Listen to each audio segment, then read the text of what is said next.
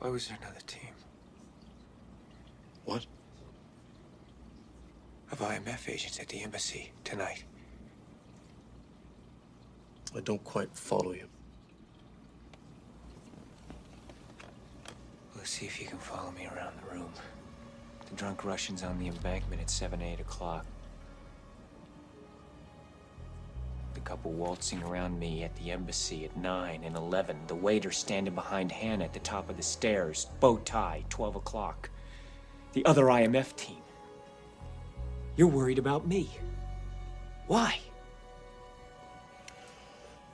Well, for a little over two years, we've been spotting serious blowback in IMF operations. We have a penetration. The other day, we decoded a message on the internet from a Czech we know as Max. The arms dealer. That's right. Max, it seems, has two unique gifts a capacity for anonymity and for corrupting susceptible agents. This time, he'd gotten to someone on the inside. He'd gotten himself in a position to buy our knock list. Uh, operation he referred to as Job 314, the job he thought Golitsyn was doing tonight. But the list Glitz stole was a decoy. That's correct. The actual list is secure at Langley. Uh, Golitsyn was a lightning rod. He was one of ours. This whole operation was a mole hunt.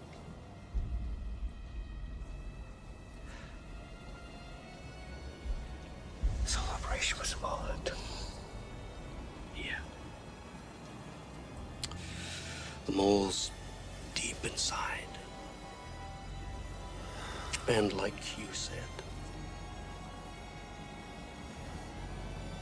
you survived. I'll show you something, Ethan. Since your father's death, your family's farm has been in receivership. Now, suddenly, they're flush with over 120 grand in the bank. Your father's illness was supposed to have wiped out that bank account. Dying slowly in America, after all, can be a very expensive proposition.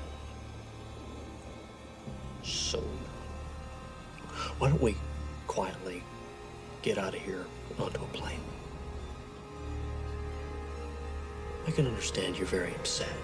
Kittredge, you've never seen me very upset. All right, Hunt. Enough is enough.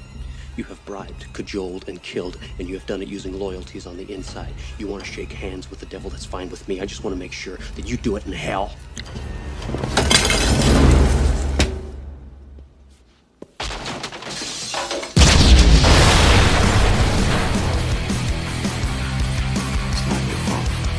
Don't fuck with me, alright? Don't fuck with me. I'm not you.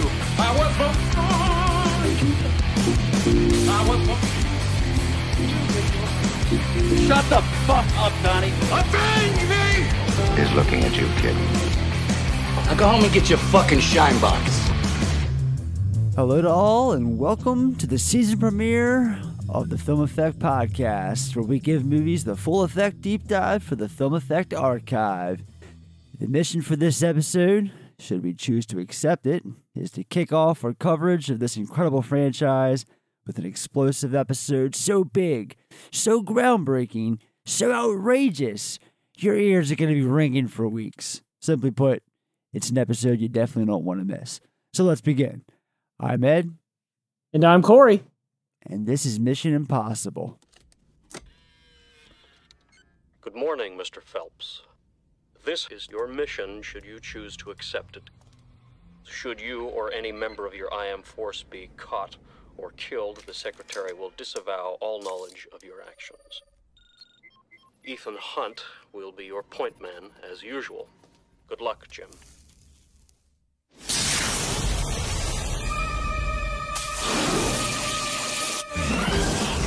Simple game. Is he serious? Always. It's much worse than you think. We're being ambushed. Abort, that's an order.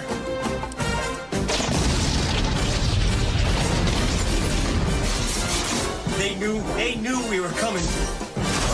Do you read me? I don't care how he did it. I want to know why he did it. You're worried about me. Why? You survived. I'm sure we can find something I have that you need. No one sent me. These guys are trained to be ghosts. Let's not waste time chasing after him. Just make him come to us. Find something that's personally important to him, and you squeeze.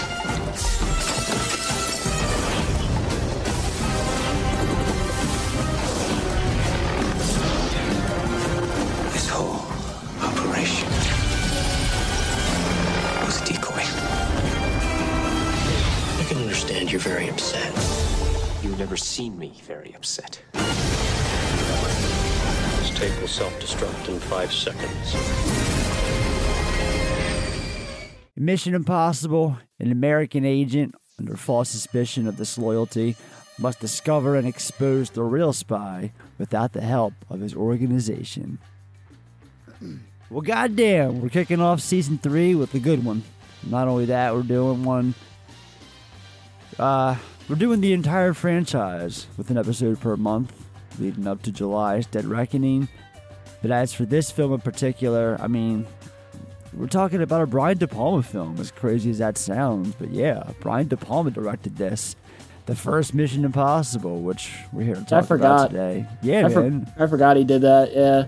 I mean, you've got Tom Cruise, you've got a massive film leading into an already explosive summer season of films back in 96. Edge of Your Seat Madness. And did I mention this was directed by Brian De fucking Palma? Like, Corey, talk to me. Where are you at on 96's Mission Impossible? Yeah, I mean, I've always liked it. I, I remember when I first watched it, I'll be honest, I I was there for the spectacle and the the action. I didn't really understand what a knock list was because I was 10 when this movie came out. So I just knew uh, Tom Cruise was doing spy stuff. And yeah, I enjoyed the action. I mean, it has arguably one of the most iconic action scenes in any film in the 90s. Uh, you know, I mean, you saw that uh, parodies, you saw clips of it, uh, takes on it. oh, yeah. I mean, it was I can't wait to talk about it. Yeah, so I mean, it's got one of the most iconic scenes, and obviously Tom Cruise was just on fire uh, Right. at this time. Not necessarily for his action. I mean, obviously he had done plenty of action, like Top Gun and Days of Thunder, but uh, you know, leading up to this, uh, from what I remember, he was doing uh, more dramatic roles and stuff like that. Uh, and this was kind of like his big callback to being an action star. I mean, it's kind of crazy to think of that today because that's basically all he does his big action movies and stuff like that. But yeah, yeah, that's it. Yeah, but back in the early '90s, uh, he was kind of doing his own thing with, uh, you know, like the more dramatic roles. Uh, Tom Cruise, not not a whole lot of running around in this movie. Um, but no, um, fuck it. Let's jump into our first time viewing. It's, it's just that. You see, this is actually uh, my, my first time. No, no, my fir- It's my first time uh, since my first time. So technically, that's my second time, and I don't, I don't, I don't want to suck at it. So if I'm not up to, Uh, I remember seeing this at North Point Theater uh, during its tail run. I didn't see it when it first came out. I saw it later on in the summer. I mean, we're talking like before. I, I briefly mentioned the summer before in the uh, intro. Like this summer '96, so many movies. Like '96 in general was just like a hot year. I mean, this was the summer that uh, The Rock, Independence Day, The Nutty Professor, like a lot of stuff came out this summer. So I remember seeing this at North Point. Uh, me and my cousin saw it, and um yeah, not a whole much else. I, I remember seeing it, and I remember being a big fan of it back then. So it's funny enough, you know, you would mention, you know, now like having more of a a, familiarity with the, uh, the the knock list and stuff like that. I'm still, I'm still just kind of blind to all that stuff. I, I really don't know what all this stuff is. The, in fact, I was gonna make a, a comment before I forgot to, but the more I watch this movie, the more I kind of like learn more and more about stuff like that. Not to mention about the plot. Like this, I'll get into it more as we get into the actual plot itself, like in the breakdown. But this movie, I, I, I don't know. I've I've always had a struggling relationship with for as much as I like this movie and and have always been a big fan of it. Like it, the, the plot. I've I've always struggled with it in some sense. And what I'm getting at is the more I watch this movie, the more it all makes sense to me. Is what I guess I'm trying to say. Um, but yeah, to the back to the point. First time North Point. How about you? Yeah, I saw it with my grandparents. Actually, uh, it was a like a matinee showing. I, I believe at Golden Ring because it was in like the, one of the small theaters. I remember it was towards the end of uh, its run as well. Because to be honest with you, uh, when we went to see it, I mean, I was mildly interested in it. I mean, it was like a spy action movie. Mm-hmm. But I really hadn't grown to like the spy genre as much as I do now. Back Yeah, when I, I, was I 10. didn't watch this show or nothing like that growing up. I, I had never seen an episode of the series. I saw it because it was, you know, the hot summer movie with Tom Cruise. Yeah, that, that's essentially why I saw it too. I've never seen an episode of the show. I mean, I knew the theme song and stuff, Right, but that right. is about it. So yeah, my grandparents, uh, uh, my grandpa, my late grandpa John, uh, he was a fan of the show and he wanted to go see it. Um, so yeah, he took us over to watch it, and I remember liking the movie, but I remember having no idea what the plot was about. Like, I don't know. I was like, oh, they got betrayed. Yeah, I Oh, was 12 it- when I saw this, so, you know. uh, yeah, like I mean, now it's easy enough to follow. I mean, it's still a little convoluted. Like, it's definitely you have to pay attention, but Oh, uh, absolutely. it's it, back then I just had no freaking clue. I was just like, okay, yep, yep, Tom Cruise is uh, breaking into Langley. I was like, I don't know where Langley is, but he's breaking into it. So, uh, but I remember liking it. I remember having a good time watching it. Uh, and then I actually remember uh, watching it several times once it came out on video. I just remember watching like the action scenes and stuff like that. It was one of those movies that I just saw a bunch of times when it uh, hit video and when it hit uh, the movie channels. There's just some of those movies where you just see a bunch, uh, Right. and this was one of them. But obviously, my first time viewing was uh, at the tail end in the theaters. Uh, you know, on a lazy day with my uh, grandparents. All right, so before we get into the actual plot, uh, let's do our live top five. Rob, it's your turn. Okay, I'm feeling kind of basic today. Top five side ones, track ones. Janie Jones, Clash, from The Clash. Let's Get It On, Marvin Gaye from Let's Get It On. Nirvana, Smells Like Teen Spirit off of Nevermind. Oh no, Rob, that's not obvious enough. Not at all. How about uh, point of no return on point of no return, Lewis? So you can uh, get up. Uh... Shut up, shut up. White Light, White Heat, Velvet Underground. Okay, that would be on my list. Though not on mine. Massive Attack, No Protection. The song is Radiation Ruling the Nation. Uh, all right, top five television series film adaptations. Easy peasy lemon breezy. Uh, I got a couple of my honorable mentions, of course, of course. Uh, in in no particular order: Good Burger, the Brady Bunch movie, and the Flintstones. I have a guilty pleasure for that movie. I'm sorry. Saw it a handful of times in the theater, and it's kind of a movie that I, I go back to every like handful of years, and I have a good time with it. Call me crazy, whatever. Uh, but yeah, number five for me though is The Equalizer. Uh, kind of underrated, not gonna lie. Denzel, man. Uh, although I'm not as high on the sequel as I am the original, there's just something about this movie that I, I always love coming back to revisit every couple years. Um, it's just badass. It's kind of a slow burn action film that works. Um, I don't know. Real quick, where are you at on the Equalizer, Corey? Eh, it was okay. Okay. I, I mean, Denzel was good. It was just a generic uh, action movie to me. That if anybody else was in the lead, right, I, I think it would probably went straight to video. But since it was Denzel and Antoine Fuqua, it's it got a theatrical. So I mean, but it was fine. It was harmless fun. The sequel I did not like. I remember actually, like Yeah, just I'm actively sitting there. Yeah, I definitely remember sit, actively sitting there like, when's this going to be over? I, I I didn't have fun on the sequel, but the first one, yeah. And it's funny you're talking about the Equalizer because the only thing I think of with the show for that is uh, from The Wolf of Wall Street when Rob Reiner Yes, is like trying to watch it, and, he, and he's like, "Mother, rah, rah, rah, rah," he's like yelling, and then he answers, "Hello." I love Wolf of Wall Street.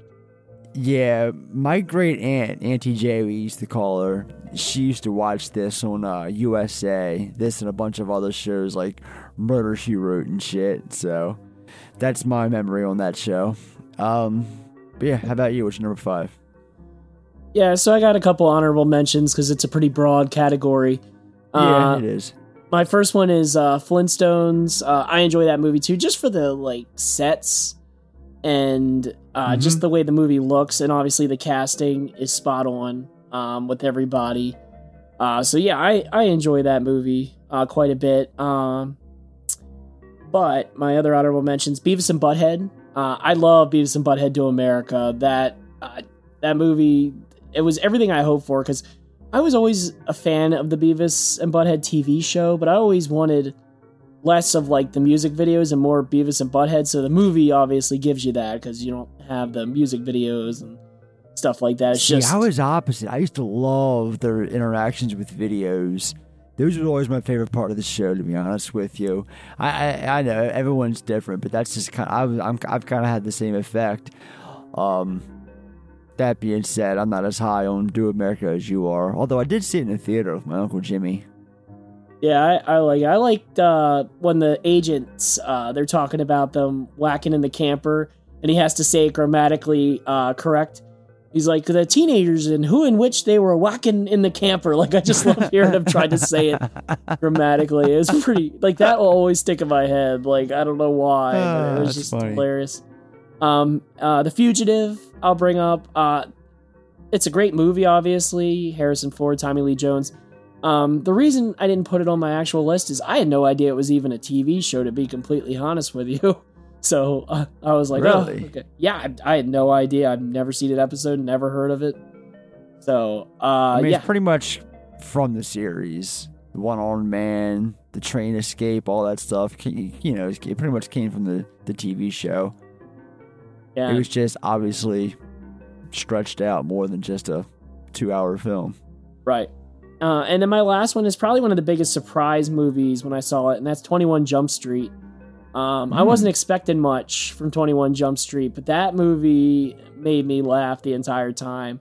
It's still funny. Like my wife and I watched it not too long ago.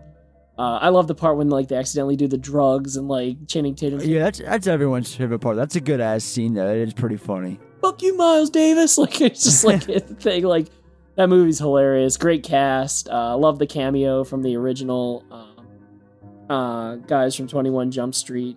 It's Johnny Depp. Johnny Depp and uh, oh god, um, I don't know the guy, other guy's name. it- Yeah, Day, I think it's one of the DeLuise brothers. yeah.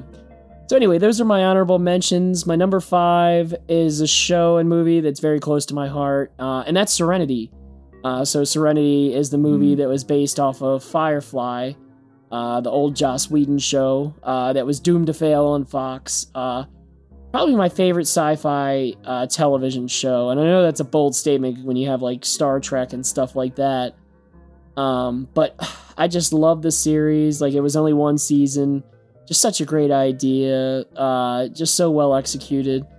Um, you know, how Didn't you not love? Fox cancel it before the show even ended? Oh, yeah. season ended. Oh yeah, it was only like eight or ten episodes or whatever. They canceled it before it was over. They aired episodes out of order.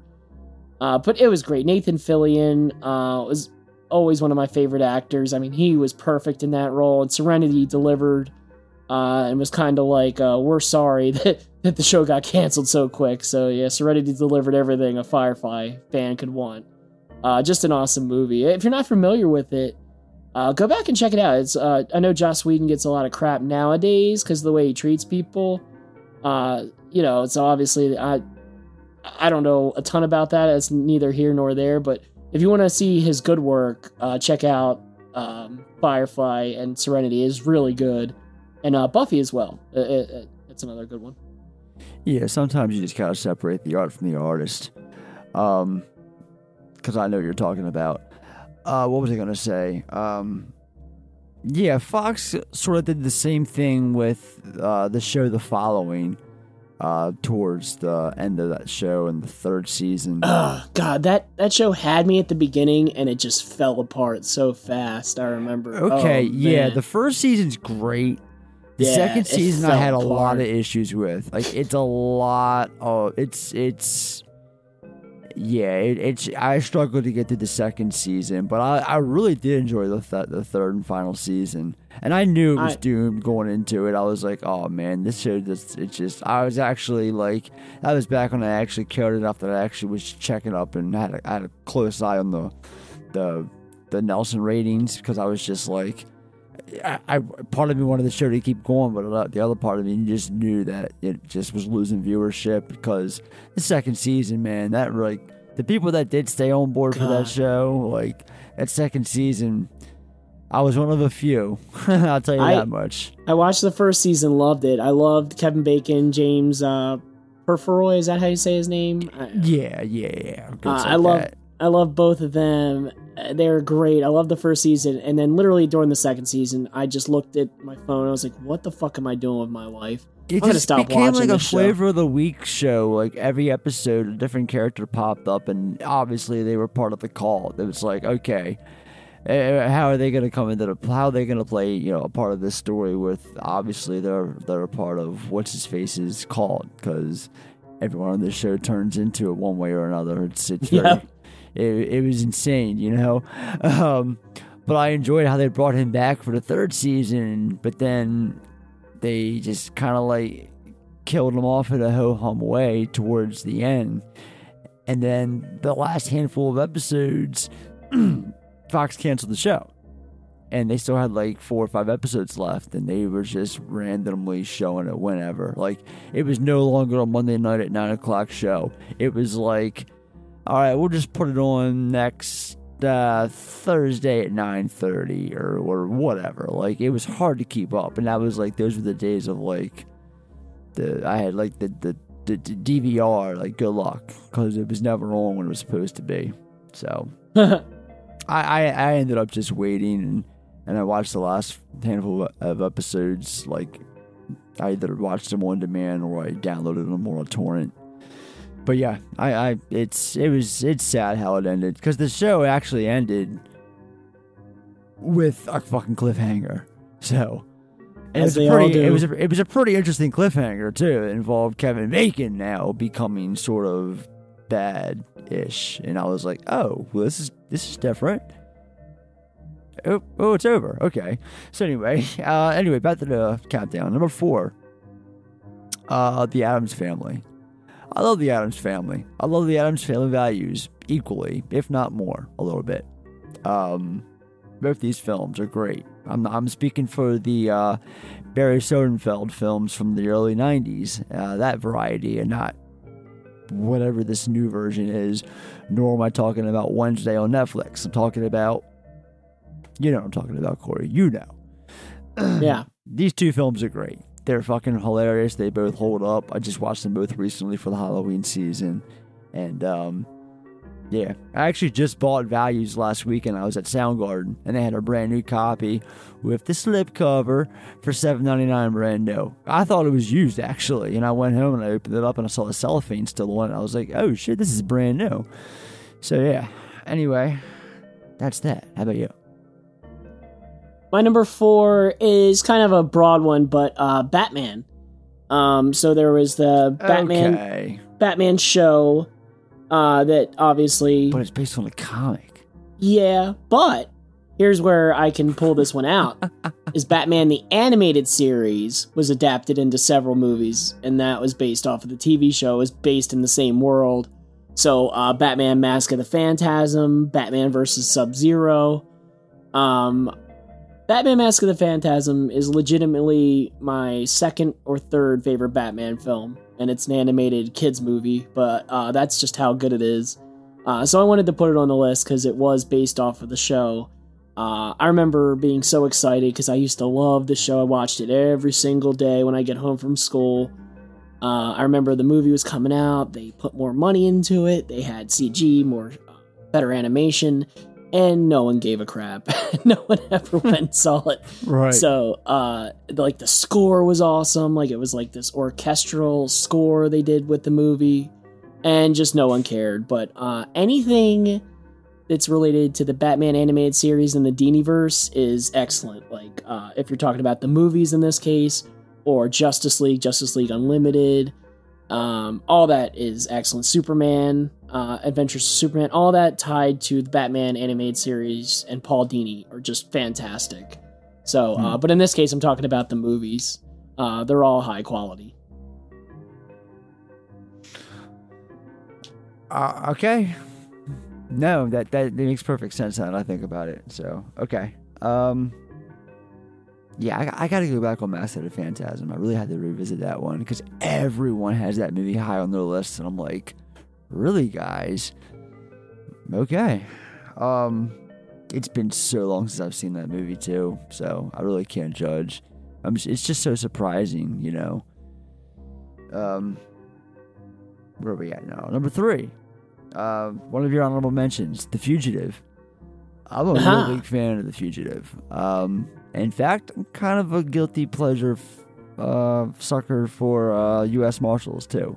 While you're at it, but yeah, The Fugitive, uh, just great stuff. Uh, the the intense train sequence, even to this day, rewatching it a couple months back, knowing what's gonna happen, you're still like, ugh, you tense up watching it. It's it's great. It's still effective. Um, that being said, just the journey that Kimball goes on, it's just so interesting to watch watch play out. Um, you know, there's some still some questionable things. He should definitely should have been caught a few times, but you know, it's a movie, so we got to keep things going for the plot purpose. So, um, anyway, uh, the ending. It, it is what it is. It's like I mentioned before. It's it's taken straight from the show. So you know, um, if you watch the show, you pretty much know how the film is going to end. And I can see how it came out of nowhere. It's like all of a sudden in the third act, we reveal this man with one hand and the one armed man. And it's like, what, this, this random ass element. Well, that's where kids' television show.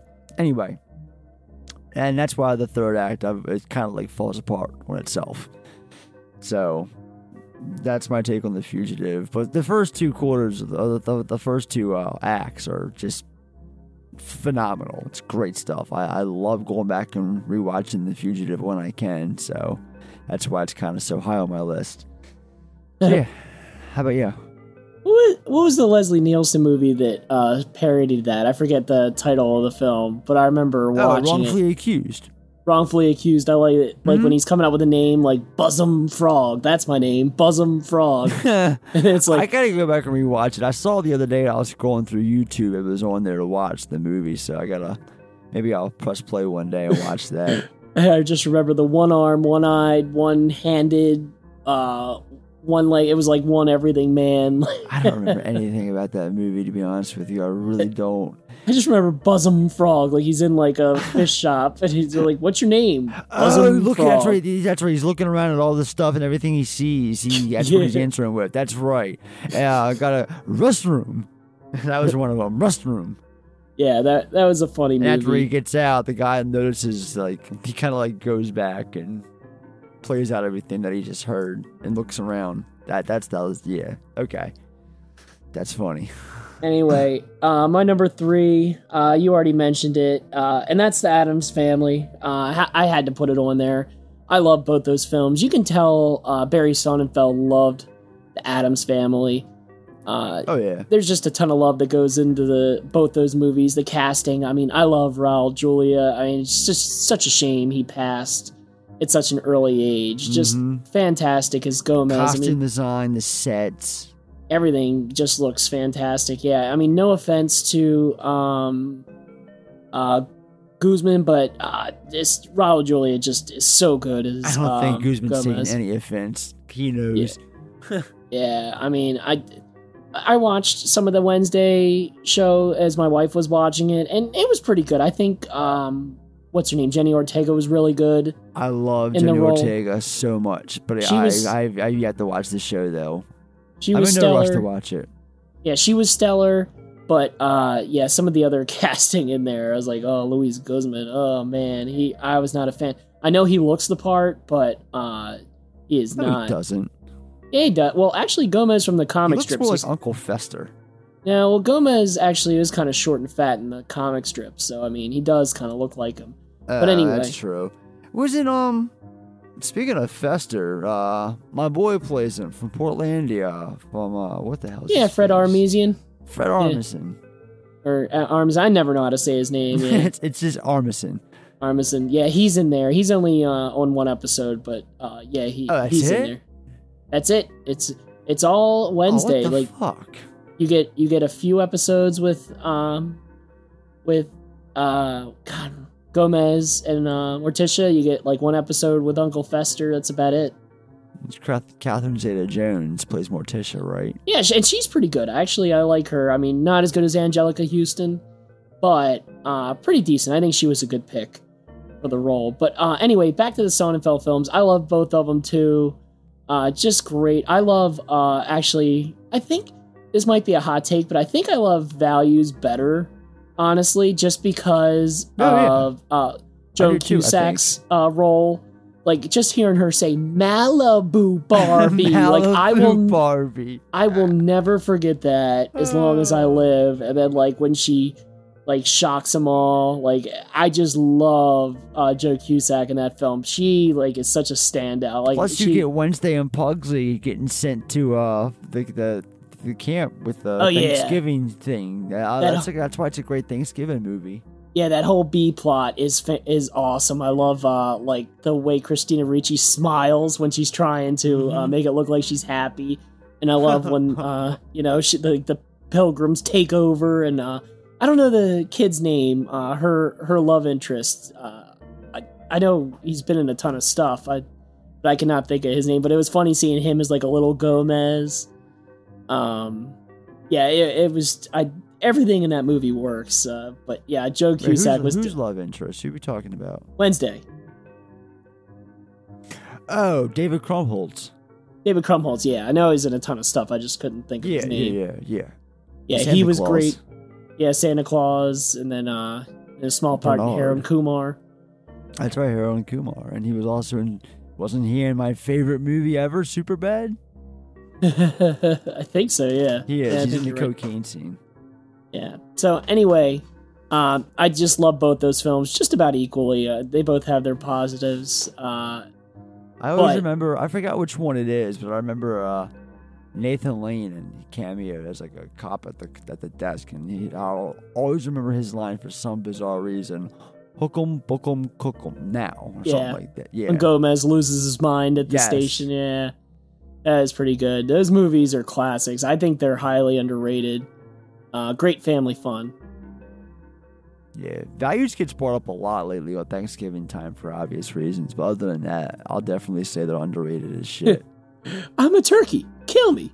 yeah, Pugsley. It's good stuff. All right, then. Uh, where are we at now? Number Two. Uh, another one of your honorable mentions, Twenty One Jump Street. Uh, this is a great rewatch every time. It's hilarious. I just recently uh, bought the, both of them on uh, 4K, the 21 22. Because I think they're both equally as funny. Uh, but 21, though, I'll never forget when it came out about 10 years ago. Um, I didn't see it in theater, but I remember Lauren went to the flea market and she must have ran into one of the bootleg tables because she came back with this DVD rip of 21 Jump Street while it was still in theaters. And I was like, all right, well, since you only paid like, you know, four or five bucks for it, I guess we can watch it. And I remember putting it on and like, it was a fucking damn good copy. Like, it was definitely like, not like a camcorder. It was definitely like a 720p, you know, screen, uh, rip or something like that. But anyway, the movie itself, like I remember laughing. Like I remember going into it, like kind of just you know thinking and it's gonna be you know meh chuckles here and there. I legit laughed, like belly laughed at like a good bit of that movie. Like it had some really good stuff, like the, the one-liners and everything. Like it's there's some really funny material in that movie. Um, that still holds up today, even watching it. You know, the acting's great, the jokes fall, or the jokes land.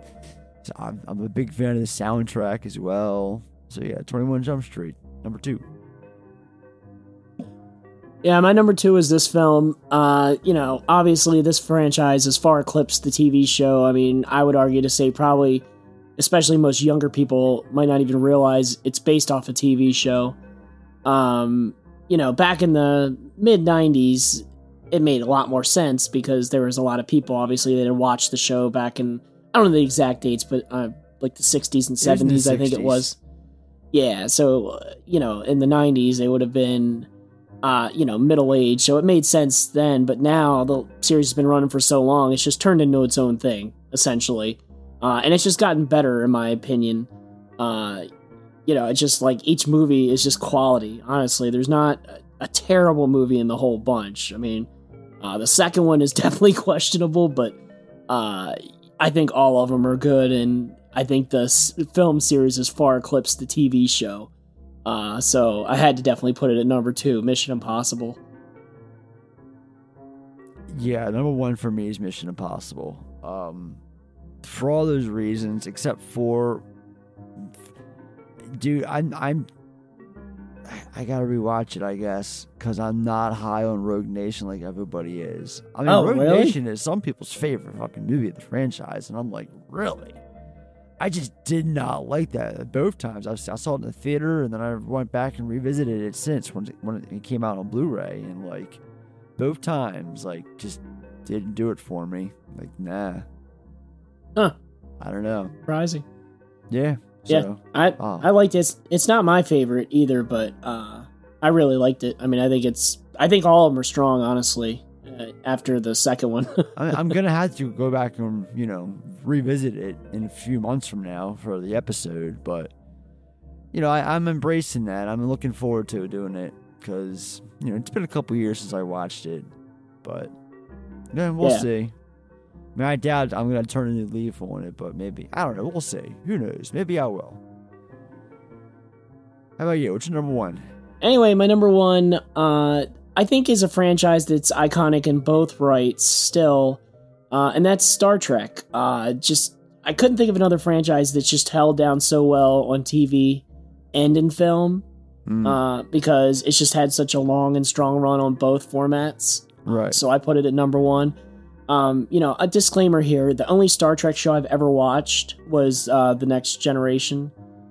Um, I never watched the original series. I never watched any of the subsequent ones or the newer ones that are on. Um, what are they on Paramount Plus or whatever?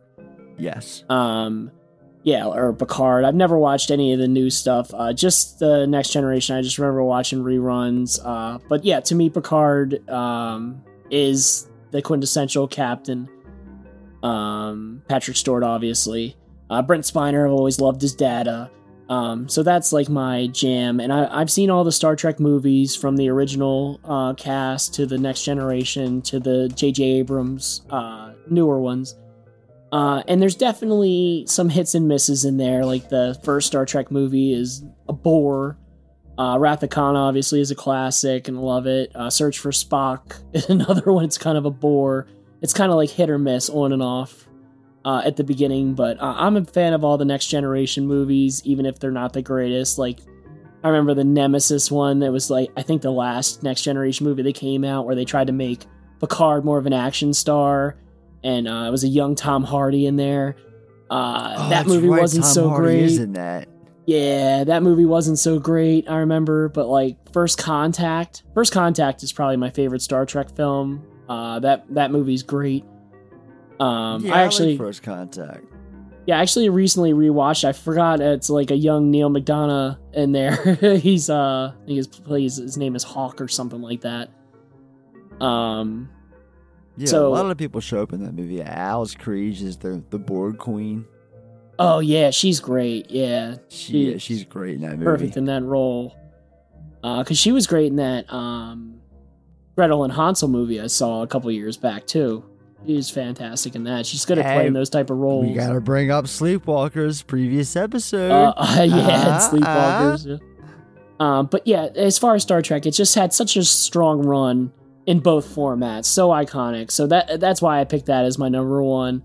Um, and the Abrams movies, y- you know, are they a little bit dumbed down, a little bit mainstream? I like sure. the first one. That's it. Actually, I'll say Star Trek Beyond. Uh, I think it was the latest one uh, that came out, whatever it was, seven, eight years It ago is now. Beyond, yeah. Uh, that one was pretty good. That was a return to form. The uh, yeah, the and the first Star Trek was pretty good. You know, it's a little bit uh, dumbed down, but that's okay. Uh, yeah, the movies are good, and uh, Chris Pine as Kirk was a good choice, and Zachary Quinto always seemed like a robot to me, so I think it was a good pick to play Spock. So uh, yeah, I, I had to put that. That was like the first thing that popped into my head. I was like, yeah, Star Trek's got to be uh, my number one. All right, then. I guess that's it, right? Yep. All right, well, then let's jump into uh, Mission Impossible.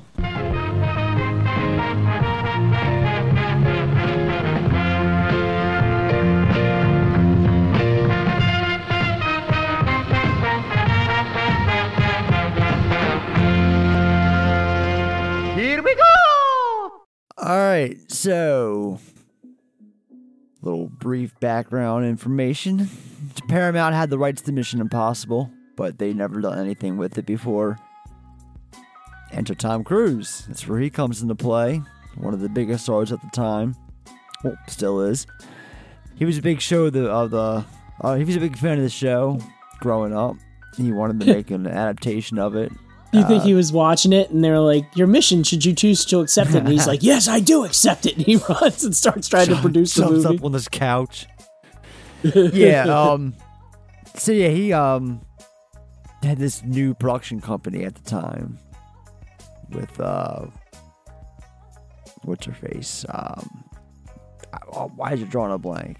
Paula Wagner. And so this was the first project that he wanted to touch. He wanted to do an adaptation of Mission Impossible. So he got with Paramount and got them to agree to greenlight the movie. He deferred his $200 million fee for a percentage of the box office takings and then entered De Palma. Cruise and De Palma had a chance meeting one day when Cruise was having dinner with Steven Spielberg.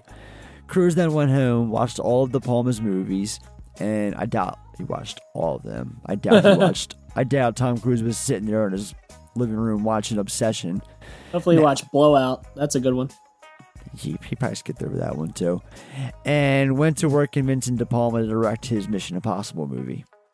Hold on, you said 200 million. You mean 20 million? Did I say 200? Yeah, I was like, damn, that's a big fee right there. Yeah, okay. Let's go back and, uh, yeah. 20 million. Yeah, t- 20 million fee. Okay. Uh, yeah, De Palma said that one of the reasons he agreed to uh, direct the film was because he needed a commercial hit at the time. I guess. Cruise was working on a story for the movie with director Sydney Pollack when De Palma signed on to the project. Excuse me. Uh, he and Cruise then went over a couple drafts of the screenplay, but nobody was happy with it. At this point, De Palma decided to bring in a few big names to work on the script for himself. Steven Zaillian, Robert Towne, and David Ne- David Koepp all worked on the project. Koepp had ties with Spielberg and De Palma, having written Jurassic Park and Carlito's Way. That said, Mission. That's right, he did do uh, Carlito's Way not, not that long before this. That said, Mission Impossible still went into pre production without a script that De Palma was happy with, even on set. De Palma was working on crafting action set pieces while Towne was coming up with hooks for the story they could hang on the they could hang the plot on while um, Koepp was working on crafting that plot. There had been long rumors that De Palma and Cruise clashed during the film process. These rumors began surfacing when De Palma backed out of promotional interviews for the film. And composer Alan Silvestri was originally hired to do the score for the film, but ultimately he did not do it. His work was rejected and he was replaced by Danny Elfman. There's some rumors that Silvestri completed 20 minutes of the score before Cruise gave him the boot during post production. Elfman, in turn, only had a few weeks to do the complete score for the movie. Silvestri recycled the material he had written and he used it for the score to the film Eraser. Same year as this, actually. Um, I like Eraser. I saw that in the theaters, and it's funny because '96 was when I first saw my first two R-rated movies in the theater, and it was Eraser with my cousin, and then actually I think The Birdcage was the other film. I think that was first. I saw The Birdcage with my mom and my grandmother, but then I saw later on that year, um, Eraser with uh, him and Vanessa. You ever seen Eraser? Yeah, yeah, Arnie and uh, Jimmy Caan looking like he doesn't care Jimmy at all. Jimmy Caan, that's right, and Vanessa Williams. He's like, uh, I just remembered like James Caan the whole time is like, uh, yeah, uh, you know, whatever. I'm a bad guy, I guess.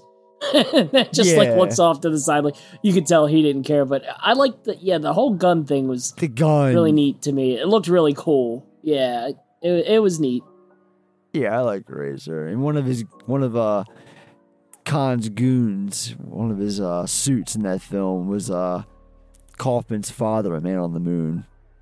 Anyway. Uh so speaking of for the movie uh speaking of the score, the Larry Mullen Jr. and Adam Clayton, aka the guys from U2 who aren't Bono or The Edge, did a remix of the theme song for the movie. It proved quite successful. In addition to becoming a top 10 hit, it was nominated for a Grammy for Best Pop Instrumental Performance. Do you remember this? I remember they had a music video that played on MTV and everything for this goddamn song, and it's just them two, like like I just said, remixing the theme for the fucking movie that which is taken from the TV show. No, I don't remember that. I remember the later one. What was it? Mi2 with Limp Uh, Bizkit. take a look around, Limp Bizkit. Yeah, I remember that oh, one. we'll get to that next month. But yeah, dude, this was uh, this was the first. I, I actually owned the soundtrack, and this was the first song on the soundtrack. And like I said, it had a video that played on MTV on rotation, and uh, I always thought it was weird. Like the two guys from U2 who like never got talked about. Like they just took this project, they tackled it themselves, and this this is when they peaked in popularity because it's never been yeah, it's it, it's never happened since. So Apple paid fifteen million dollars for promotion attached to the film. This included an Apple laptop appearing in the movie. That was for an upcoming model that hasn't even that wasn't even functional yet. Not only is this the only film in the franchise where Ethan Hunt doesn't fire a gun, it's the only one to not have shootouts or gunfights. Did you notice that watching this this recent time? I did, yeah. It really I did is too. Uh, light on the gunfights. I, I forgot about that because the later movies still have the spy element, but they definitely turned into more of an action spectacle. Whereas this film is definitely much more rooted in the original show and rooted in a spy movie where they're doing spy things and spy missions and not necessarily just shooting people half the time like they are in the newer no, movies. You just see Phillips at the end and the luggage train with the, the gun, and that's like the closest thing to a gunfight you get in this movie. I mean, I was thinking about because I always like I told. I don't, I don't know if it was you or my brother or Justin or someone earlier this week or last week I was talking to about how I do my podcast breakdown, like how I, you know, do things behind the scenes. And I was talking to, I was mentioning that I always do my notes after, you know, watching the movie. And then before I did my notes, I was just thinking that, and I was just going through my notes that was that this got brought up. And I'm like, yeah, I was thinking about that myself. It's like there's no guns, no shootouts, nothing like that. Like this movie's like, it's a tame. th- This movie is so different from the rest, and that's why I like it so much. Like, like we can talk about this now. Like, it's it's like it's about how it, it's it's more just plot driven, and the plot itself it's not boring. It's it's really interesting and it keeps you engaged. And the movie itself, I think this is like the only film in the series that doesn't that doesn't yeah, that's, that's under two hours and if, if if there's another one that's under two hours then it's it's like just under because this is like a this was an easy hour and 50 minutes that's it you know it's not like two and a half or three hours long like most of them are now like this Yeah. was just a nice easy watch you can definitely tell uh, it's close to the source material. Uh, obviously, I've never seen the show, so I can't speak on it. But uh, they were definitely taking and modifying the show and making it into a movie. It definitely feels like a spy movie. Oh, yeah, Uh, Whereas the later ones, even the next movie, turns into more of just a straight up action movie where you have Tom Cruise climbing on a freaking cliff and then uh, you know, you have them pulling masks off each other every 10 seconds and crazy motorcycle stuff. Like, it's just. And then obviously all the subsequent movies, it's, you're really. I mean, obviously the plots are interesting sometimes, but you're there to see Tom Cruise and what he's going to jump off of or throw himself off of or what's going to happen next for the big uh, action set piece. Whereas in this film, obviously it has the action and iconic scenes, uh, but it's really down to just spy stuff. Like, uh, you know, we got to make this guy think he killed somebody, so he'll give us information. Uh, then we gotta wait for uh, this guy to get this list, and then we'll get it from him. And then we gotta break in the Langley. You know, it's just much more spy uh, movie in this than it is a big action blockbuster like it turns into. Yeah, exactly. um, so Reza Badiyi, the person responsible for directing more episodes of the original Mission Impossible show than anybody else, he was brought in by Paramount to be on set for consulting and advising for the you know throughout production. So De Palma comes up to him on the first day of shooting or whatever, or his first day, whatever it was, and told him how much he had enjoyed the original show. He was a big fan. He added that the movie would not be, it would be nothing like the show, however, and that his presence on set would only result in making them both uncomfortable. But D, but thanked him for his honesty and left the set, never to return. I got a kick at that story. I was like, okay, okay, just respect the honesty, I guess, you know? Like, look, you don't want to be here because this is nothing like what you did. I respect your work, but I'm doing my own thing, and this would only this this is just gonna end in heartbreak if you stick around. Yeah. It's like, why don't you go watch the guys making the shitty video game on the Nintendo 64 about the show? It's like I'm Why don't sure you guys go do that? They're down. They're down the studio set shooting Mortal Kombat Annihilation. Go consult them on that. Uh, the filmmakers delivered this movie on time and under budget, with Tom Cruise doing most of his own stunts. Surprise. The first movie to have been released to over 3,000 theaters in the U.S. Um, what else? So, let so the film centered around this this NOC list. Um, yeah, like the potential release of it, like the, the, the film is about preventing that. Traditionally, when a spy is caught, we could talk about what the NOC list is for listeners. Trust, trust me, I didn't know what the hell the NOC list was until this most recent uh, viewing. Traditionally, when a spy is caught, the spy's home country will admit that the person was a spy and get that person back by releasing a spy they have captured from the same country that captured theirs. A NOC list, or I'm sorry, a NOC agent or non official cover is disavowed by his or her country should he or she be captured, which essentially means he or she would be executed as an unauthorized spy. Thus, this list falling into the wrong hands would result in several spies being killed. The concern about blowing such an agent's cover is no longer just a fantasy concocted for the movie. I just literally copied that and wrote that down on my notes. Um, reading that out loud doesn't really make a whole lot of sense to me. Um, what do you know about the NOC list and the plot and all that? Uh, I mean, I just know the NOC list is uh, matches up the names, uh, like I the know it's like the name. real isn't it, isn't it the real names of the spies or something like that? Yeah, it's the real names of the spies to their known um, covers. Uh, NOC is non-official cover. Um, so basically, if the list goes out, all these spies are going to be outed They're because it has their information, and yeah, they're all going to get killed by the different countries and stuff like that. And it, it's like when I first saw it, I didn't realize that obviously it all turns out to be a setup. Like the actual NOC list at the beginning of the movie was never actually being stolen. It was just a setup to get Ethan Hunt to go steal the actual NOC list in Langley in the middle of the movie, and then for uh, I forget his name, but Jon Voight's character to uh, get the NOC list from Jim him later Phelps. and sell it. Yeah.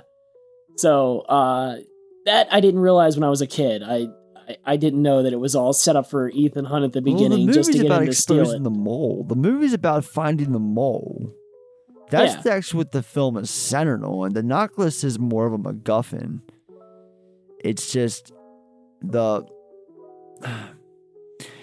I think you and I are still. Are, uh, I think you, you and me are thinking about the the the, the movie differently. Like everything you just said, like it makes sense, but I always, to to my understanding, this movie was always about the mole. Like to me, the whole first mission. That's why you um um uh, Kittredge has the second unit there. There's a second team, his team. He had a backup team there because you know he, there's a whole sequence Yeah. that we're, we're going to get into where Ethan you know looks back and points out every single person from the team from Yeah, they're trying to get the night. mole, and Voight knows that and sets up Ethan Hunt that they think he's the mole, and then that way Ethan Hunt to try to clear his name is going to go get the NOC list and find the mole himself, and then Voight's plan is to steal the NOC list from him. That's the whole plot of the movie. See, even talking about this movie, it gets confusing, but I still love it. I don't know. Um. Oh, and the whole mask thing. Ah, we'll get into that. Fuck it. Uh, let's let's get into it. So, oh, one last tidbit. Uh, this was the last film to be released by uh, on on Betamax. So, anyway, I, I to be honest with you, I didn't even know Betamax was still a thing in the mid '90s. Yeah, who knew? Anyway, we begin in Kiev with Jim Phelps and his IMF team. They're completing their latest mission. Emilio Estevez is watching from his monitor. Tom Cruise is he's like he's playing this Russian knockaround guy who gets when I was young, I didn't even realize it was him. when I was little, I was like, "Who's that guy on there?" I was like, "Oh, that's Tom Cruise." like how is what is going on? He's just slapping this guy who's crying around. This guy Dimitri, like Dimitri is like it's like it's like a fucking like common Russian name in these movies. Um, it's like Hollywood only knows one Russian name, Dimitri. With this, he uh he he he um th- this there's this woman dead on his bed. He gets Dimitri to admit that he killed her. With this, he's knocked out, and the woman thought to be dead comes to for Cruise, and she asks if they got it. He said they got it, and he's very vague. And then we cut to the opening credits. Um, the, the very spoilerific opening credits. Uh, yeah, so yeah, this fucking credit sequence. I never saw it before, but then I was looking back on it after I was getting my notes and shit, and I was like, no way. I went back and watched this, the opening credits again. It's not even credits; it's the opening, the, the title card montage, rather. It, it reveals like various plot points and spoilers throughout the film. Like you get like Huh. Phelps being revealed as the villain, the deaths of various members from the IMF team in the beginning. Like all that shit's revealed like in just really quick blink and you'll miss it like flashes throughout the opening, you know, title montage.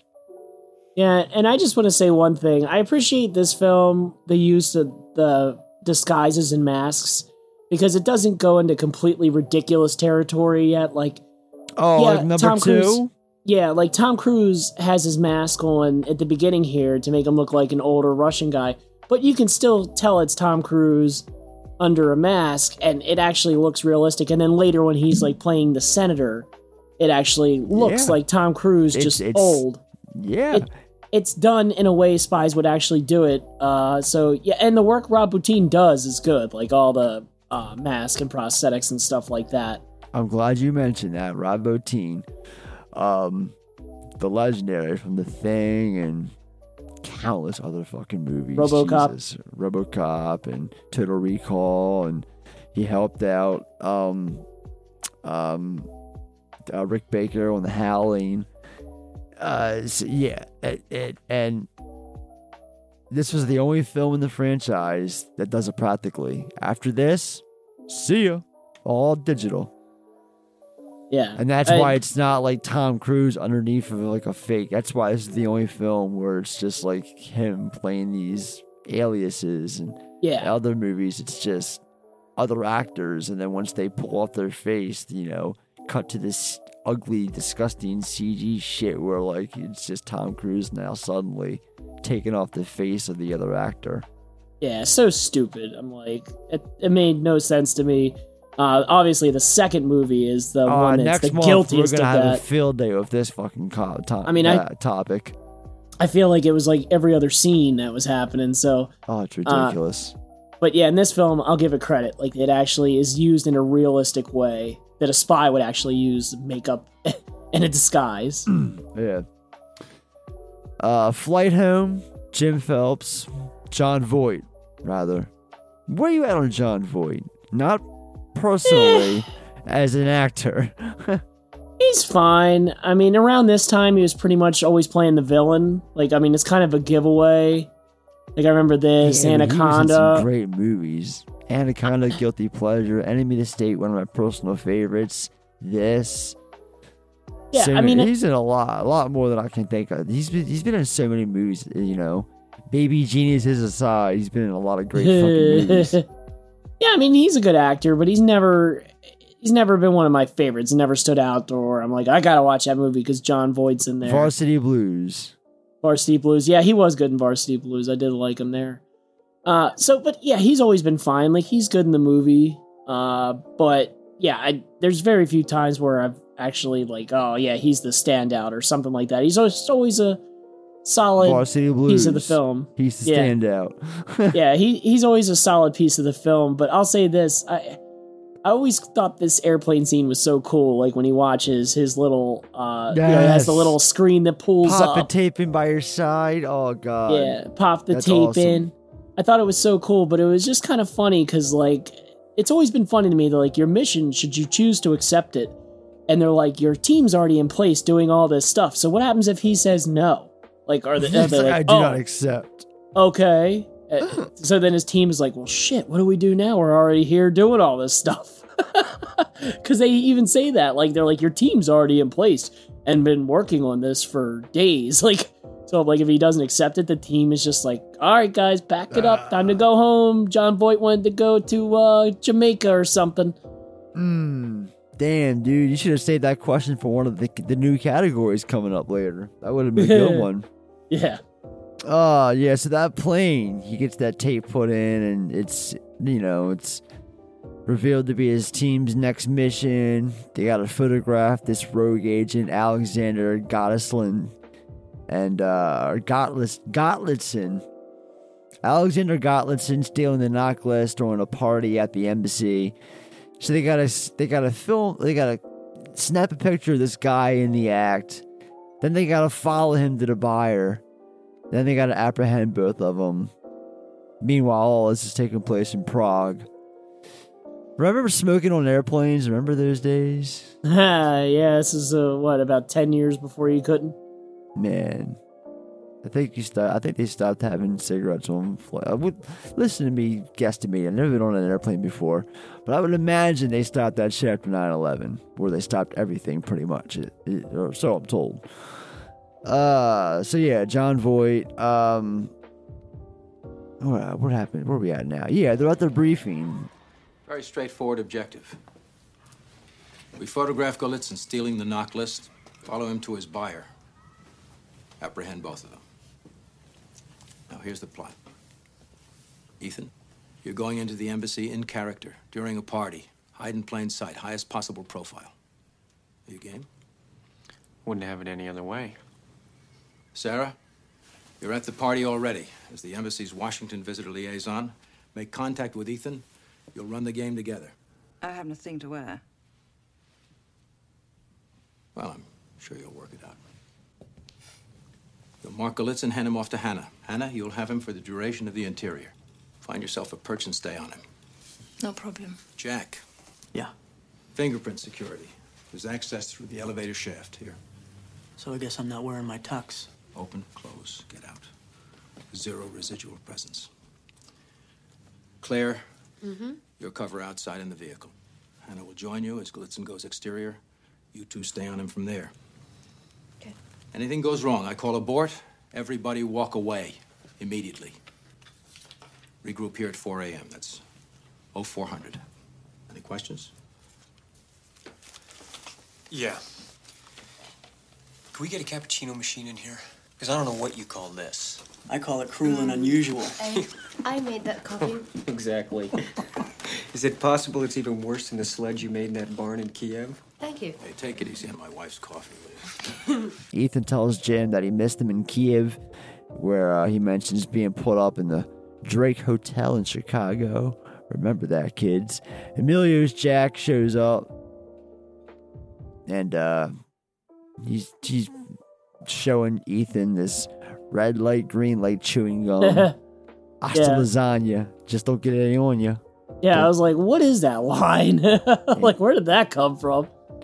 I don't know. Hasta, hasta la vista, hasta lasagna. Just, it's probably Emilio just sitting there, ad libbing, going off script, and they're like, all right, we'll keep it. So they actually filmed this movie in Prague. Like, this was De Palma's idea. He convinced Tom Cruise to go along with it. De Palma reasoned that Prague was not just a beautiful city, but one that was rarely, if ever, a location for a major motion picture. So at the mission, Ethan's disguised as Senator Jack, so and so. it's a good thing the senator looks just like Tom Cruise. I know. He's supposedly fly fishing. Tom Cruise in heavy Rob Bottin makeup. So yeah, the mission like they gotta like spray this guy that Hannah watches with these like 70s glasses that kind of gives herself away and she's awkwardly just standing there on this ledge at this party tr- watching this this guy with this like spray on his shoulder. It's like it's i don't know. I, I, it's it's not i don't know. It's kind of an obvious plot uh, not plot uh or um I- she's obvious. Jesus. Those glasses just she, can you just imagine being at the party and be like what's with that woman up there just standing at the ledge just awkwardly staring with those glasses? What's up with those glasses anyway? Like yeah. so many questions so little time. Meanwhile jack's on the elevator. He's on the elevator rather. On the uh in this shaft and he's gonna be there the entire time. And you know him and Cruise though in this movie like jack and, and ethan like th- their friendship like i could watch a spin-off with these two guys. Like just see one mission with those two like you know partnering up you know together. Because you see them kind of like bonding before the mission, like in that room, you know, with the whole interaction when he's showing them the gum. And then when they're talking, they're kind of like tag teaming the conversation with uh, Jim while he's talking about being in Chicago while they were away on their mission. I don't know. It's just a vibe that I got between these two. I kind of wanted to see more of it. Um, and, and you know, plus we're about to find out they don't they only get so little time together. Making quips, calling off dates during their mission. You know, you see it again here. It's it's just I, love it between these two. The bannering. Um. Yeah. They, so the, they complete their mission. Things begin to go very very bad. Starting with poor Jack.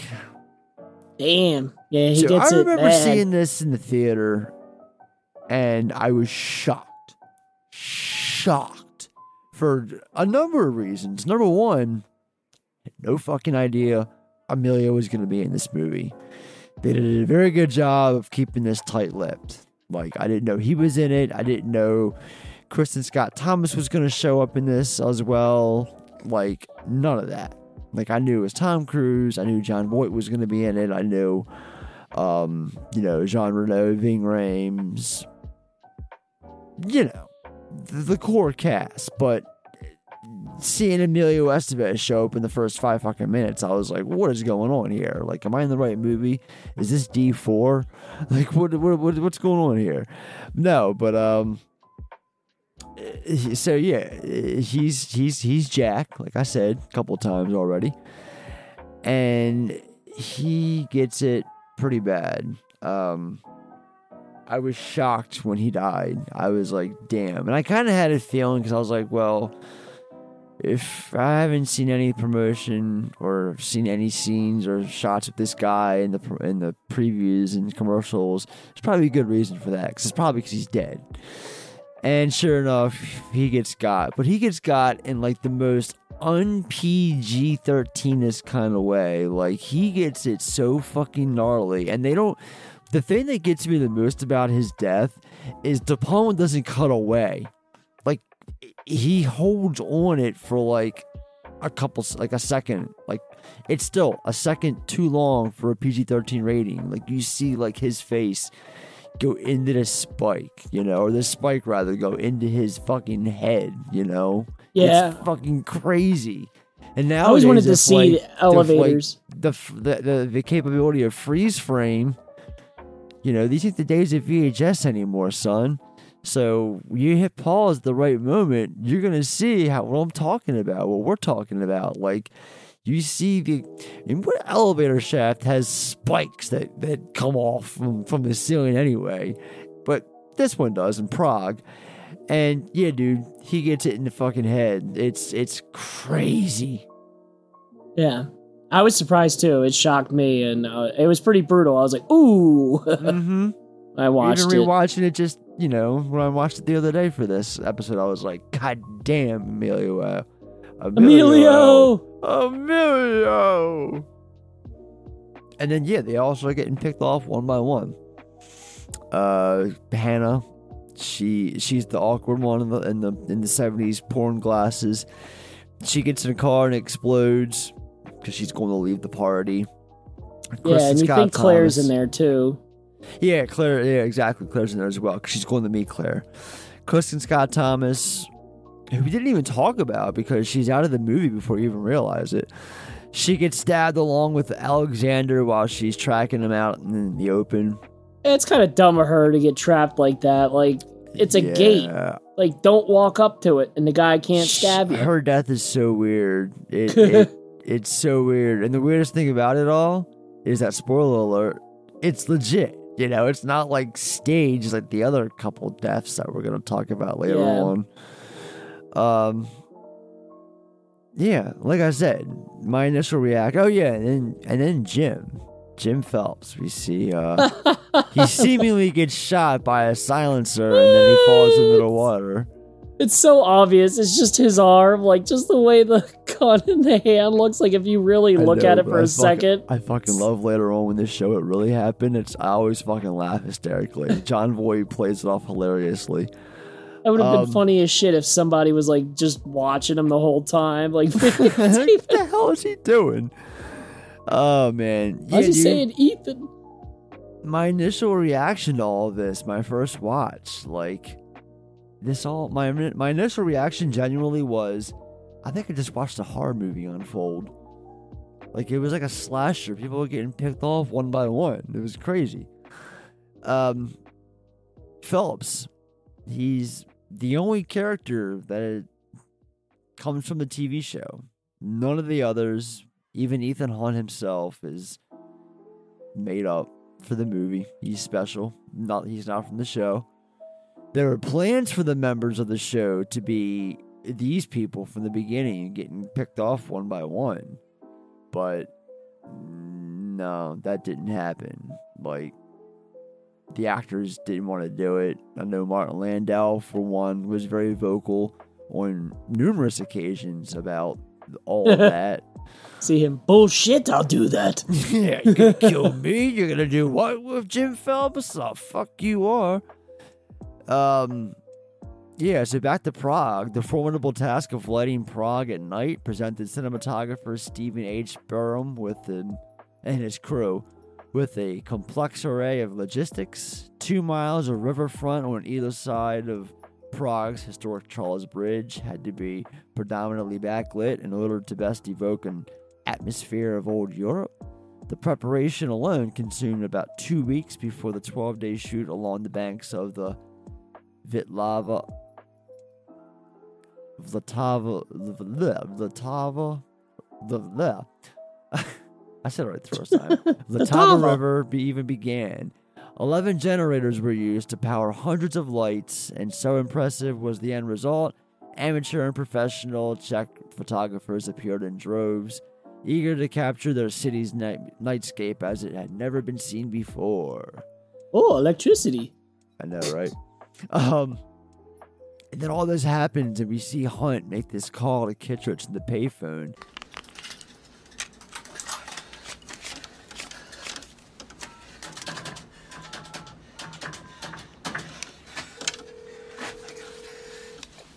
Background 7. Central Europe unsecured. Designator. Bravo, Echo 1 1. Switching. This is Kittredge.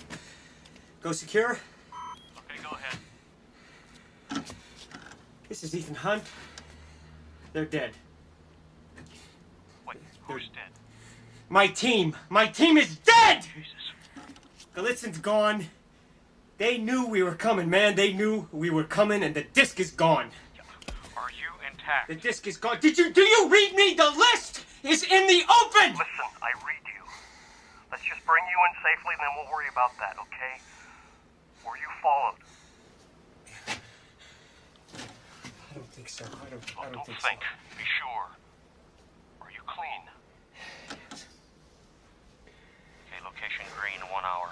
I'll be there myself. so. You're in Prague? One hour. Dude, Tom Cruise's energy is at like at a fucking 200 here. He's filming Oh, this yeah. like the list is gone, man. Are you They're hearing dead. me? The list is in the open. They're dead. They're all dead, man. Yeah. You think he bagged a line of coke right before he did this scene? It's, it's great though. It really is. Like when I first saw this, I'll admit I was 12. Like, like I said before, I was I was too young to appreciate Tom Cruise's performance in this movie. Because this scene alone is like, holy shit, this is so good. Um. So, uh, let's see where we at here. Yeah, Hunt. He gets debriefed by IMF director Eugene Kittredge, Hunt suspect. I'm he sorry? goes to he goes to the restaurant that's definitely not a set that's gonna get blown up at one point. No, not at all. It's it's no. All mind the aquariums on the floor, the ceiling, the roof, the the walls, the panels. It's all aquarium, baby. Even Uh, ten year old me was like, "Oh, that's cool. It's gonna blow up now." like it's just so obvious. Like it's like sticks out like a sore thumb. I'm surprised the waiter wasn't wearing a fucking bathing suit. so yeah, they go to this restaurant. Kittredge just meets him there. Um, and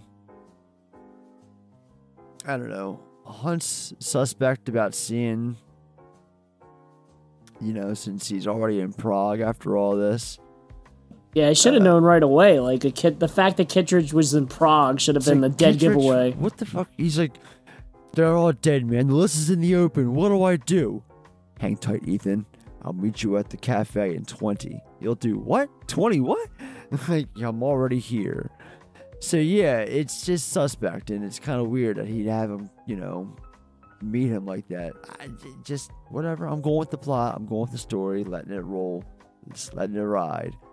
So, this is when we see Hunt realize that there was another IMF team present during the mission, and he learns that the operation was a setup to lure out a mole within the IMF with the help of Alexander Golitsyn, who had been posing as the rogue agent. The mole was believed to be working with an arms an arms dealer named Max as part of Job 314. Got all that? Um, I love how Ethan points out everyone in the restaurant at this part. Like he's just like you know, and he's like the the the, the couple behind me, two o'clock. You know, at the, at the bridge. One was a waiter, one was something else, and he's just he's just calling off like times as in where they're sitting in the cafe, and then he's just or the restaurant, Yeah. and he just, just shows he's paying attention. yeah, yeah, yeah, yeah. And you know, something I never noticed before.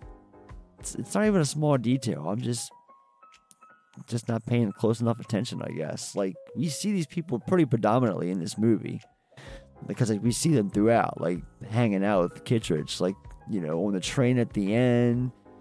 numerous Yeah. shots. When we see him in the office, we see them there too. In fact, his the team, one guy yeah. posing as the waiter tells him that he has a phone call and it's Ethan. Yeah, stuff like that. Um, uh, I just want to talk about Kittredge real quick. oh yeah, Um, go for it. The guy uh, plays him, Henry uh, Czerny. Henry Czerny. or Czerny. I'm sorry if I said it wrong. Uh, he is great. Like he is just such like he comes across like such a pompous, arrogant dick in this Yeah. movie, and he he does that character well in other films. Um, Ready too. or not? Yeah, like yeah, Ready or Not is more recent. He was in one of the uh, Jack Ryan movies too. I remember. Oh, I missed out on those. Yeah, I'm trying to think of which one it was. Ah, Clear and Present Danger. That's what it is. Yeah, He's gonna be was- in Scream Six. Um, but he just plays that pompous, uh, like overconfident Smug. guy so well, smug, yeah. And like you, you just want Ethan Hunt to punch Kittredge in the face this whole Yeah. movie. So Yeah. he does a good job in the role. Yeah, I agree. Also, can we discuss the use of Dutch angles here? To, like that gives off the intensity of this scene. Yeah, like that something's not right, like the intensity, and there's something's off. Yeah, it it builds up, and it's the more and more these two keep going back and forth, and each scene we see them, it just cuts back to back and forth, and it's just different angles. I just I I- I love it. Um, finally, we need to talk about Ethan's escape. It's one of the highlights. Like we can understand that you're you're you're very upset, Kittredge. You've never seen me very upset, and then the gum Yeah. follows by the explosion, and then Cruise runs out of all that watery mess and shit. Like it's just awesome. Like, and it was Cruise's idea to do the scene with the restaurant. He wanted all the glass and the giant fish and lobster tanks. Originally, it was going to be a hmm. stuntman, but De Palma didn't like the way it looked. And Probably had that face-off quality. Yeah, right, right. You're like, what the hell he is this? Cruise to do it. He's like, "Hey, Cruise. Hey, Tom. I hear you're a hell of a runner. I hear you like to run. I got a scene for you." And sets it up, and yeah, this is that's all Cruise, man. Even though it involved 16 tons of water and a risk of drowning, Cruise was like, "Yeah, yeah I'm, I'm pretty synonymous with doing my own stunts now." He agreed to do it, and the rest is history. So Yeah, it looks awesome. This at two different locations. The tank explosion and Hunt's jump through the uh, the restaurant window were shot at Paramount Studios. The portion of the scene in which he is running into the street with the water running behind him was actually in Prague's Old Town Square. Um, so Ethan heads back to the safe house where it's revealed that Jim's wife Claire also survived. But before that, he's going through the joint and remembers that Kittredge said that jobs. Th- he said what he said about job 316 or 3 316, job 314. After looking at the Bible, Hunt realizes I am Job. job 314 actually refers to Bible verse job 3-44 or uh, 3 colon 14. Um, with job being the mole's code name. He then reaches out to Max to set up something so he can warn them that he's figured out and what he's figured out rather the list uh, that, the the list is fake and yeah, then he has a nightmare of Jim coming in when it's revealed to be Claire. Ethan's immediately suspect of her, saying that he saw her from the bridge and how they're dead. Wake up, Claire! Jim's dead. They're all dead. It should have been a it should have been a giveaway. Like I I kind of question. I know Ethan's suspicious of her and kind of watching her, but come on, you know she's in on it as soon as she comes back. Like how is she not in on it? Absolutely. How? like that's what I questioned Ethan Hunt. And then also, uh, like his cover's blown. He just blew up uh, the restaurant with Kittredge. Why would he go back to the hotel room they were staying in before? Like, and I don't mean just go back and grab stuff. I mean he like he goes back and like he's staying there. I'm like, yeah, maybe Kittredge doesn't know what hotel they were staying in, but like, why would you even take that chance? Like, why wouldn't you just go somewhere else? That doesn't make any sense to me. Like, why a spy would do that? Like, go somewhere else.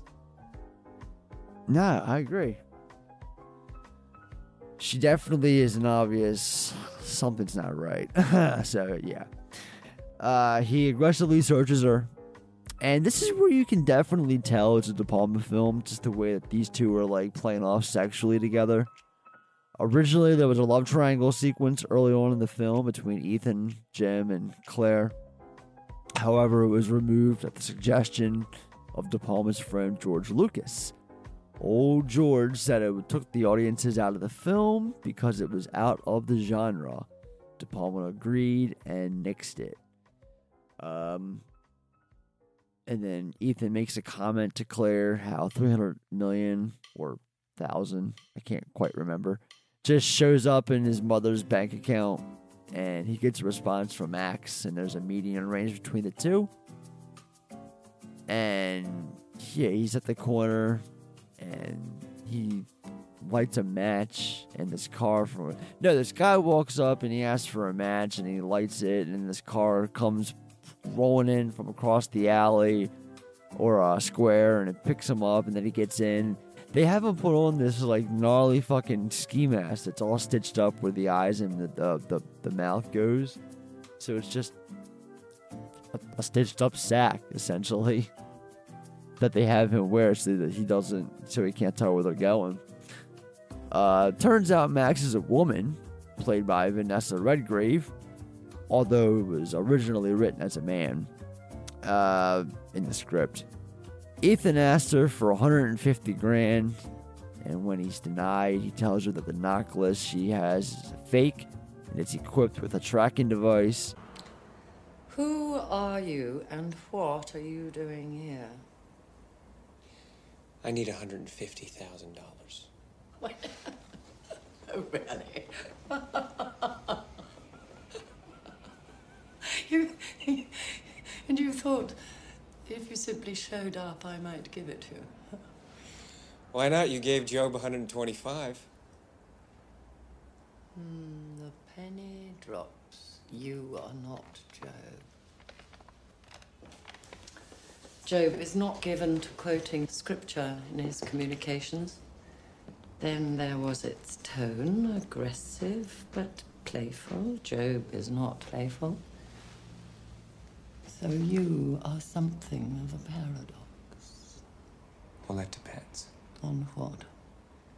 Whether you like a paradox. I want $150,000 today. Ah, ah, that's quite out of the question.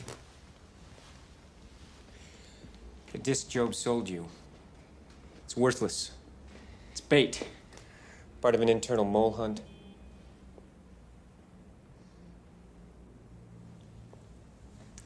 And how might you know that? You another company man? Like Job? Hmm. We're asking about you. I'm NOC. Was. Now, disavowed. Why, may I ask? That is the question I want to ask Job. I don't know Job any more than Job knows me. Even so, I'm sure you could arrange an introduction. Why should I? Because I can deliver the actual NOC list. The one you have isn't only worthless, it's certain to be equipped with a homing device to pinpoint your exact location. Mm-hmm. Mm-hmm. Boot it up. In anywhere from 30 seconds to 10 minutes, you'll have Virginia farm boys hopping around you like jackrabbits. It's easy to say the disc is worthless when you say I can't look at the information and see if it's worthless. Not a tenable position, sir. Okay, use it. But I'd suggest you pack first. And they start to boot it up, and after time, Max realizes that Hunt was telling the truth. See, I love the during this sequence as it's happening, like she's like making these quips to him, but he's just sitting there in the chair, like being the biggest smartass in the world to them. Like he's just fucking with them the entire time, and they're like, "No, this is not bugged. No one's gonna trace to us. That's bullshit." And he's like, "I don't know." Why don't you put it in and see? Find out for yourself. Eh? Eh? oh shit. So um yeah, they realize he was telling the truth and they escape a raid that set up by Kittredge's team. They just missed him. Hunt convinces Max that he can obtain the real NOC list in exchange for 10 million and Jobs' true identity. And again, with the Dutch angles for this conversation, just wanted to point that out too. I love it when Kittredge says that they're guys that are trained to be ghosts. He says, We taught them to do it. I love that line. Yeah, because he knows, like, Kitcher's just like, there's no point in searching for him. He's too good. Like, we'll just let him pop up when he does. Yep. Uh, so Hunt and Claire, our recruit, they. Yeah, this is when we see Ving Rhames and Jean Reno enter the fray. Franz Krieger and Luther Stickell. Simple game. Four players. Exfil opens the pocket. CyberOps lifts the wallet. Bank. IMF mainframe. Where exactly is it? In Langley. In Langley? The one in Virginia, Langley. Inside CIA headquarters at Langley. Is he serious? Always. If we're going to Virginia, why don't we drop by Fort Knox? I can fly a helicopter right in through the lobby and set it down inside the vault. And it would be a hell of a lot easier than breaking into the goddamn CIA. What are we downloading? Information. What kind? Profitable. Payment on delivery? I don't know. I just don't know. This doesn't sound like the Luther Stickell I heard of. What did they used to call you? The Net Ranger? Phineas Phreak? The only man alive who actually hacked NATO GhostCom. There was never any physical evidence that I had anything to do with that. With that.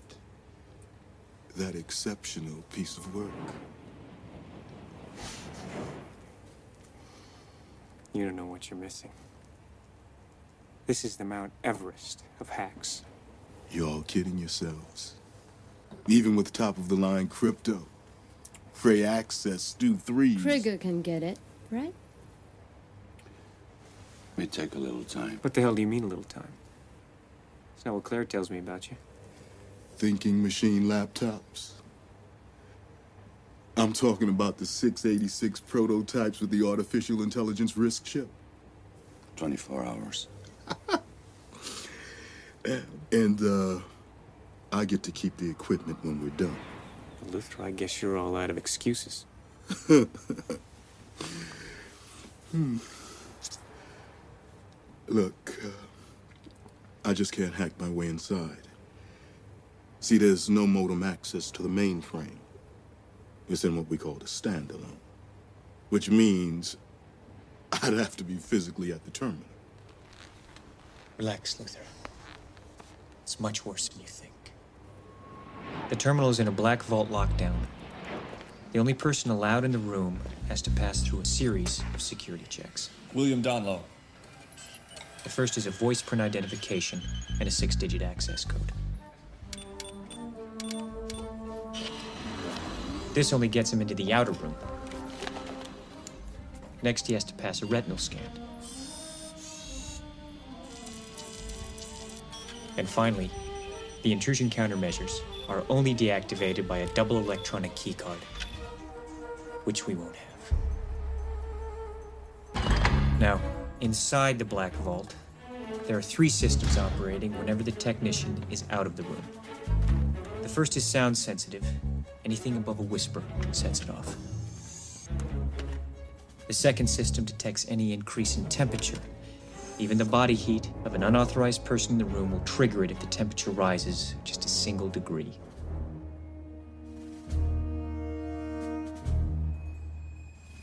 Now, that temperature is controlled by the air conditioning coming in through an overhead duct 30 feet above the floor.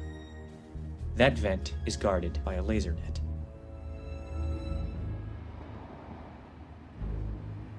The third system is on the floor and is pressure sensitive. The slightest increase in weight will trigger the alarm. And any one of these systems, if set off, will activate an automatic lockdown. Now, believe me when I tell you, gentlemen, All three systems are state of the art.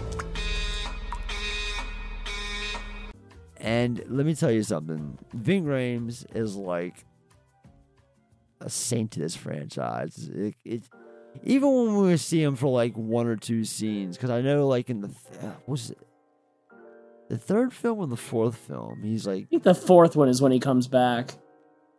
okay. There's the third. Okay, one of the movies he's only in like one scene. I think it was like a post credit scene or the last scene of the movie or something like that. I can't remember. That's another reason why I want to do these films leading up to uh, Dead Reckonings because I haven't seen a few of them in a while. But anyway, um, they uh, they cast Ving Rhames because he felt that he was the opposite of what a hacker would normally look like. And Yeah. they cast Jean Reno because everyone in Hollywood in 1996 cast Jean Reno in the project. Yeah, I- how could you like the thing have- to do?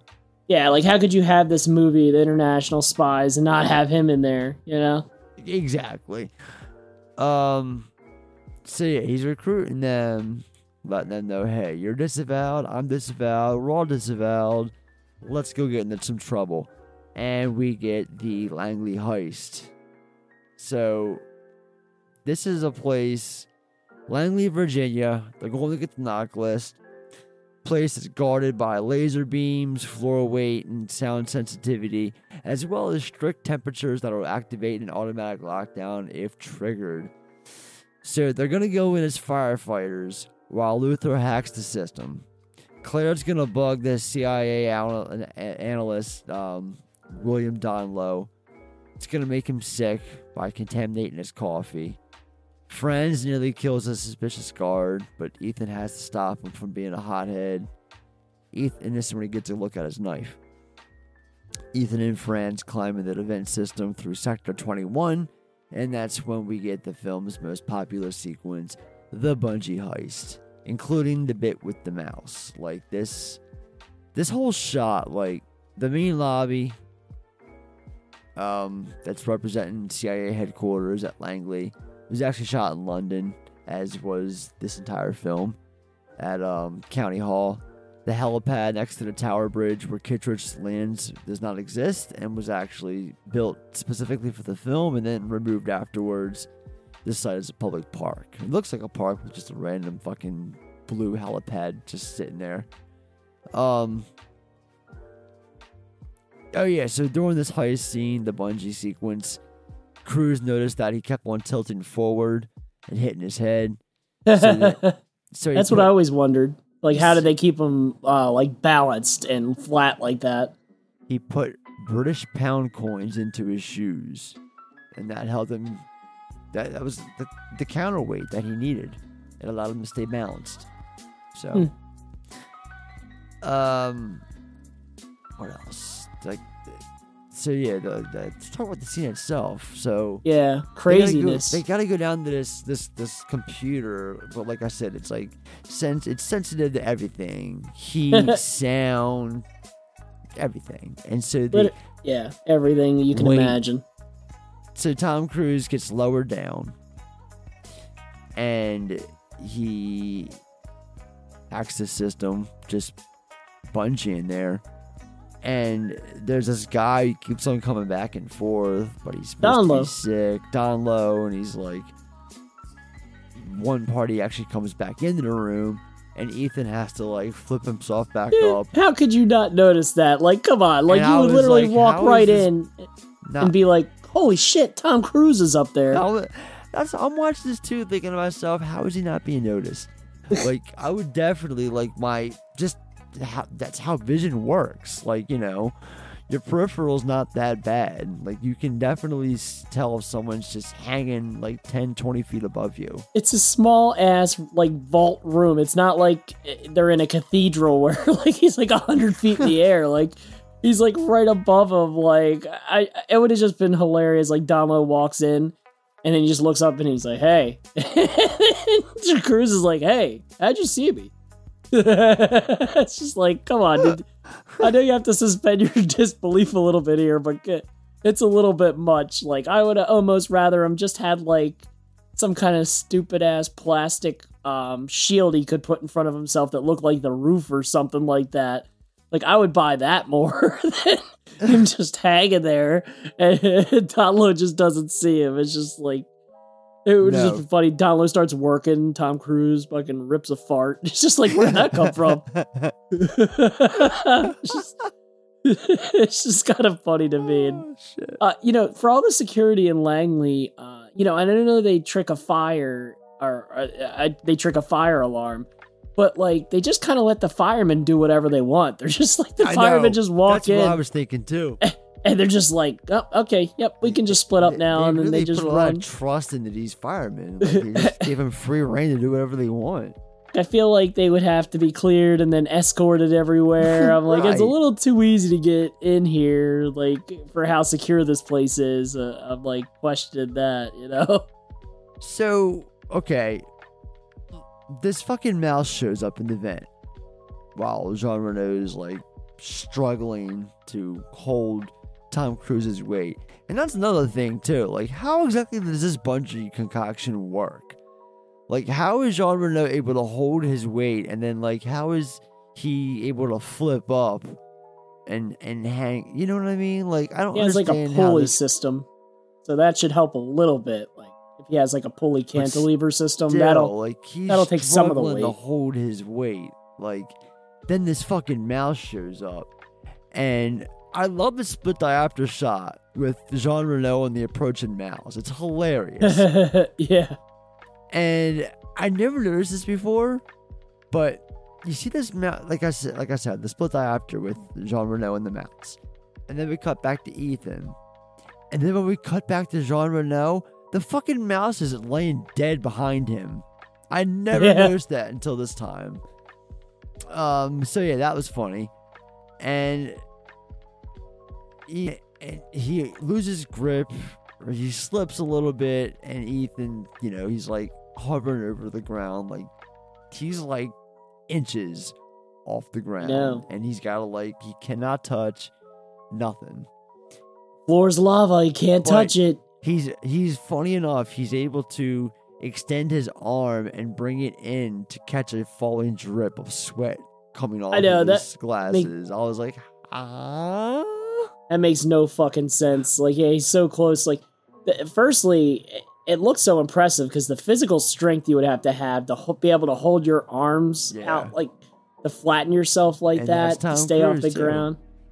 Yeah, and it looks great. I mean, he is just like jacked, like in in this movie. Like, you know, obviously a lot younger because this is back in '96, and uh, yeah, he just it just looks so cool. It's just such a well thought out scene just theatrically like does it make a lot of sense in practicality? Not really because like if they have all this technology just have a fucking motion sensor. Boom done. Fucking tom cruise drops in meh, meh, meh, you're done. Like i mean they had motion sensors they had all this other shit. They're like we'll put in every countermeasure known to man except for a motion sensor uh, which you can have in your house with your adt system for 9.95 a month. You know so it's just it's just kind of funny to me that they have that but it's like you know do you want a movie or not? Like you know do you want uh, this to be entertaining? So that I, you could tell they uh, were just thinking of shit like okay you can't touch the floor and uh, you can't be too loud uh, and it can't get too hot and it's just like I, I just love the fact that they add all this stuff and it's just such an iconic scene with him dropping in. I mean countless movies pay homage to it countless movies parodied it at the time. I mean, it was just everywhere. Like everybody, I guarantee you, if somebody hasn't seen this movie, uh, you show them the part with Tom Cruise hanging, they know exactly what it is. Oh yeah, yeah, yeah. The Mission Impossible. He's breaking in. Everybody knows that part.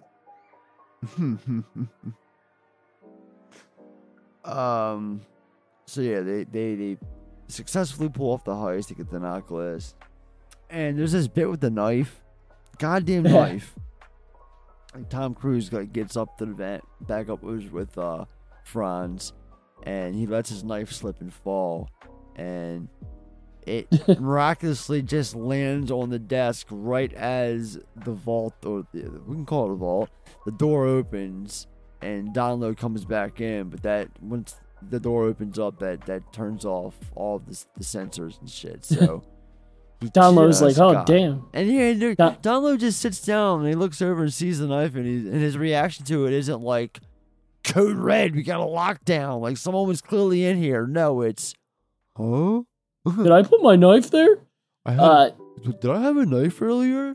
it, it's just kind of funny too because like in his in Donloe's mind you got to be thinking like are they leaving a message for me are they gonna come back and kill me No, dude, there should be a full flooded lockdown going on right now. Like Ethan and crew should be having to be like on their second or third mission by finding an alternate escape out of the building at that point. yeah because that was the one thing Donloe So- should have that shit be on lockdown.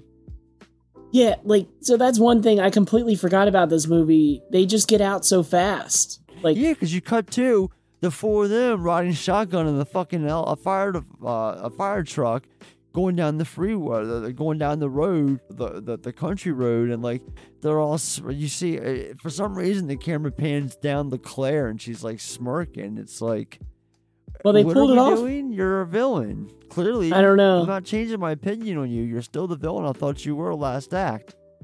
I don't know it's just kind of funny because I was waiting to see him like at a McDonald's drive through getting milkshakes or something to celebrate because they just got out so fast like it was just yeah I forgot how quick it was because I I didn't remember exactly. It's been a while since I had seen the movie, but I was I thought they had a little bit of a tougher time getting out. Uh, but now it's just now go ahead. Donloe's just gonna look at the knife for a while, maybe uh, sharpen it or something first, then report it. And uh, one quick thing, it's funny while this is all going on, Kittredge is in his uh, war room uh, meeting, talking with his guys. Like, what does he want? What's he doing?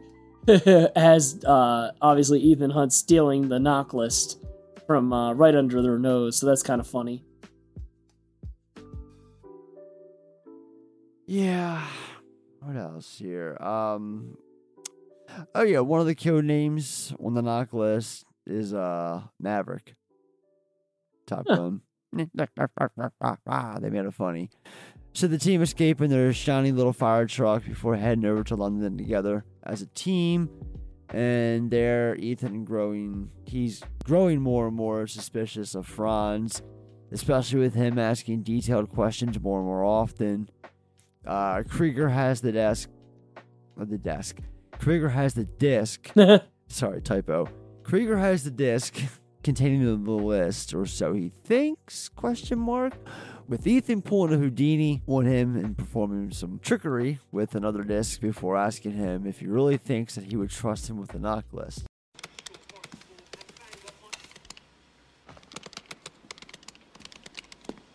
Ethan. Oh, excuse me, Mr. Hunt.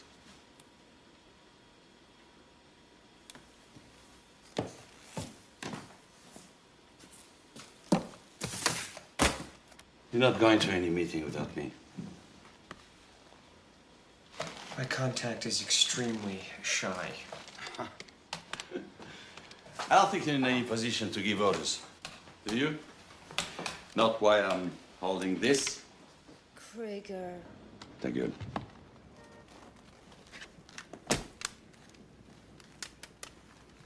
Don't you mean this? That's not the least. Oh, what's the matter? You, you've never seen this trick?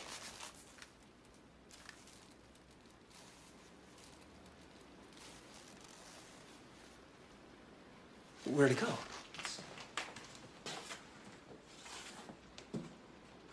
It's gone. What? You. No? Oh, come on.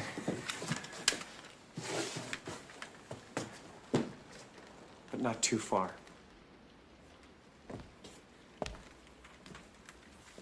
I know what you're thinking, Krieger. You're thinking back in the computer room. I was up here. He was, he was down there. Yes, and he was. He was carrying two discs. It's so hard to keep track of these things. Where is it?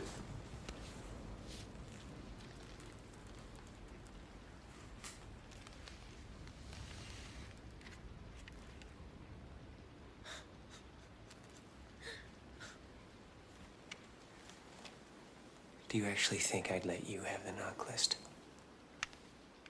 Try any sleight of hand with my money, I'll cut your throat.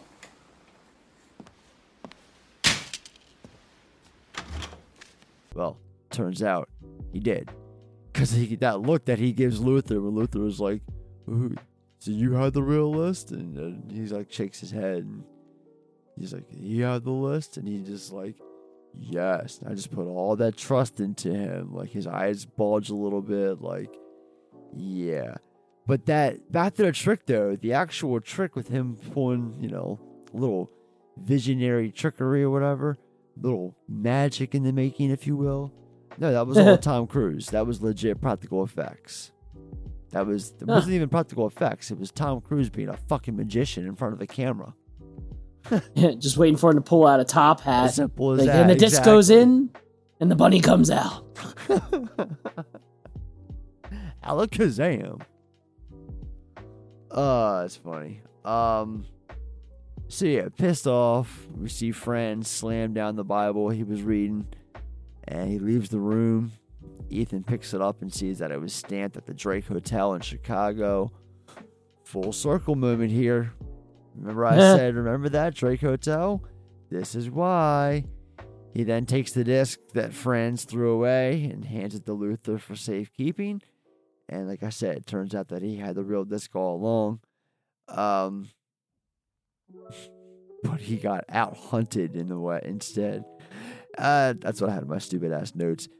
Can we also talk about how sexual Ethan and Claire are when he tell when she tells him that she's going to get some sleep and they just they share this kiss on each other's cheeks, followed by their heads just staying together. It's really bizarre. It's like It's weird. Ethan's just It's- like, "I'll fo- I'll follow you in the bed later, honey." It, it's weird because like her husband, you know, had well, obviously he's not really dead, but to Ethan Hunt, her husband just died. He was like your mentor, and now you're like macking on his uh, widow. Like it, it's just weird to me. Like I don't know why this is in here. It doesn't have to be in here. You don't get any nonsense like this in the later movies, right? Really. So it, it's just weird. I chalk it up to like just weird '90s machismo where it's like, well, he's Tom Cruise is Ethan Hunt. He's got to get a girl, so let's just have him with this chick. You know, like it, it's not needed whatsoever. like the only way it would make sense is if she was trying to seduce him, because obviously she's trying to, uh, you know, string him along and have him do have Ethan Hunt do their bidding. But like that's not really what's happening. It's like consensual. I don't know. It's just weird. Yeah. Um. Where are we at here? Yeah. So Kittredge has um Hunt, his mother and uncle. He falsely arrests them in order to lure Hunt out, and then after learning about the arrests, we see Hunt contact Kittredge from a payphone, intentionally allowing the IMF to trace the call back to London, but not specifically enough because he, he hangs up before they can pinpoint his exact locale. Um, and this is when Phelps resurfaces unexpectedly. Shocker. Ooh, a twist.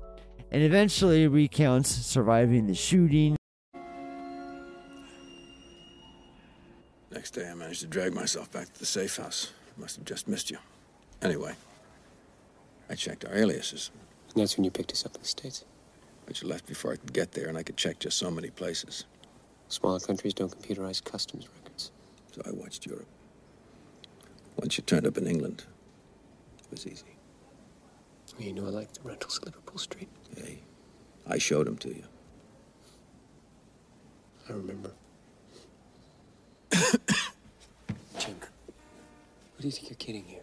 Doctor's gotta look at that. You can't sit up straight. I can sit up straight. I just can't sit up straight very well. Sit down. Sit down. It's not important. Ethan. I saw who shot me. I saw them all. It was Kittredge. Kittredge. Kittredge, Ethan.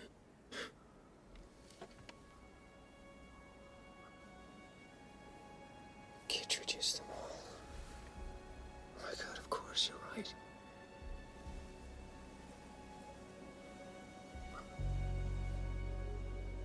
He was at the embassy that night. First, he took out Jack at the elevator. He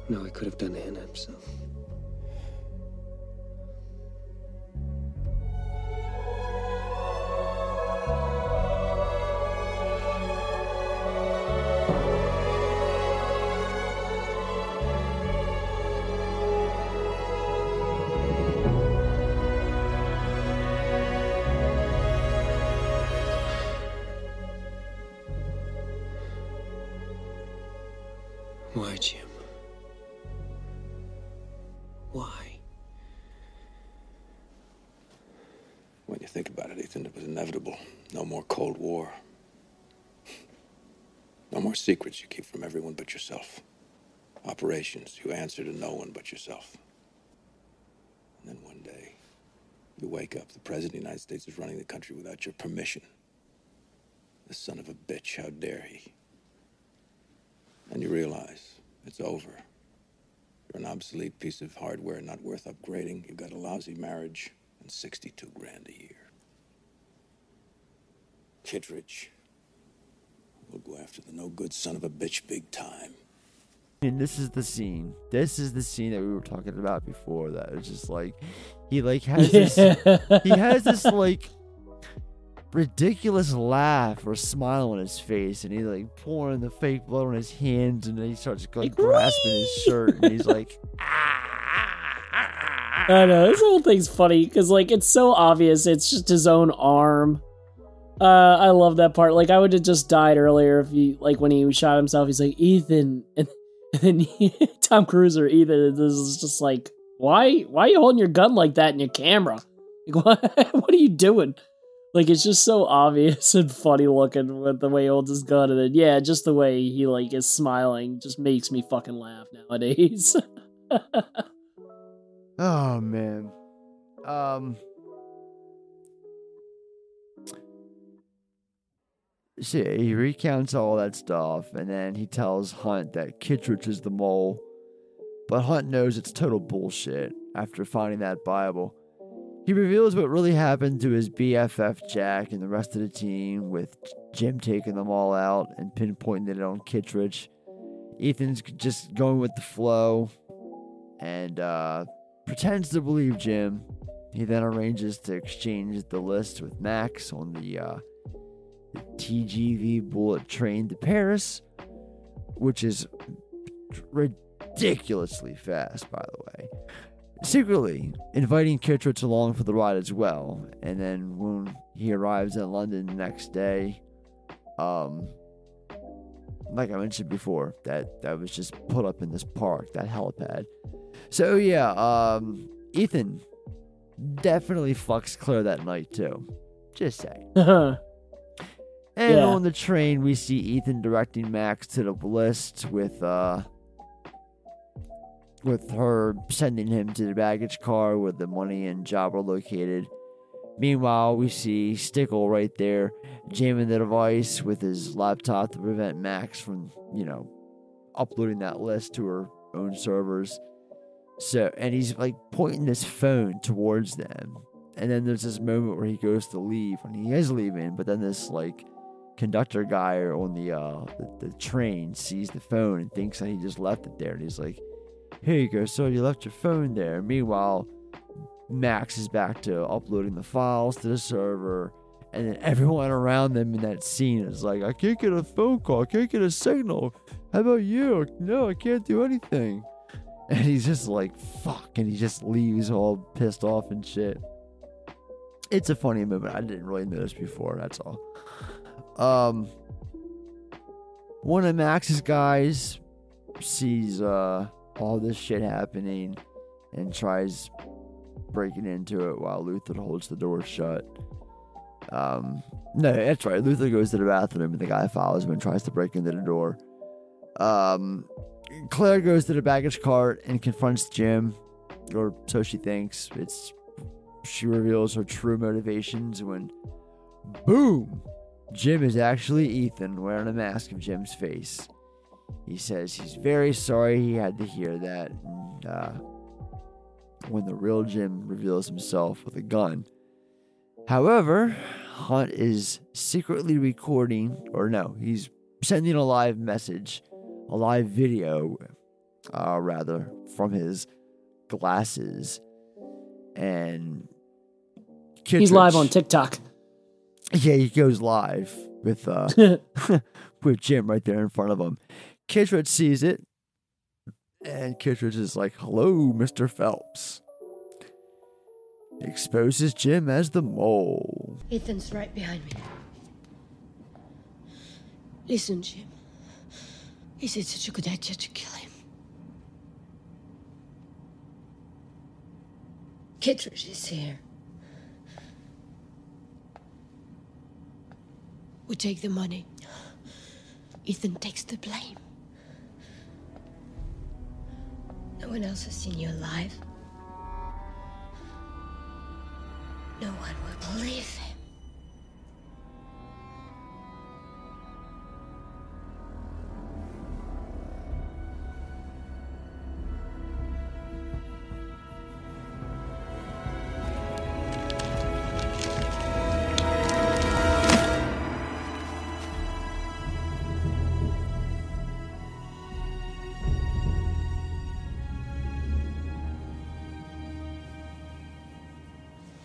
Course, I'm very sorry to hear you say that, Claire. Ethan. Yes. Ethan Hunt, darling. You remember him, don't you? You knew about Jim. Of course. Just exactly when he knew is something of a question. Mind telling me, Ethan? Before or after I showed up in London? Before London. But after you took the Bible from the Drake Hotel in Chicago. They stamped it, didn't they? Those damn Gideons. Ethan, if you knew about Jim, why? Why the masquerade? Why take the risk? Well, Claire, you've asked the question. And you are the answer. I knew about Jim. But he didn't know about you. In all fairness, Ethan, Claire was never convinced her charms would work on you. But I was supremely confident, having tasted the goods. Thou shalt not covet thy neighbor's wife, Ethan. Let's just get the money and get out of here. Yes, let's get the money. Ethan. The money. Give her the money. You earned it.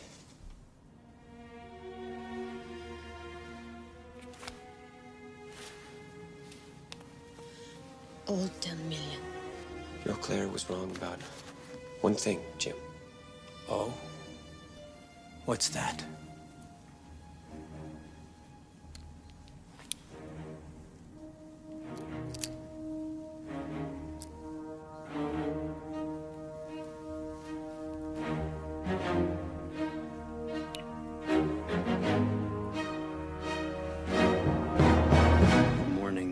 Phelps.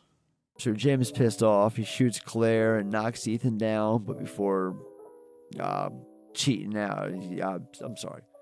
He run, heads outside, gets to the roof, and Franz is come. Franz comes in at the right time in his chopper helicopter, and uh, then we get this rooftop scene, which is bonkers. All the wind and excellent green screen sequence that's going on here. It, it's I love it.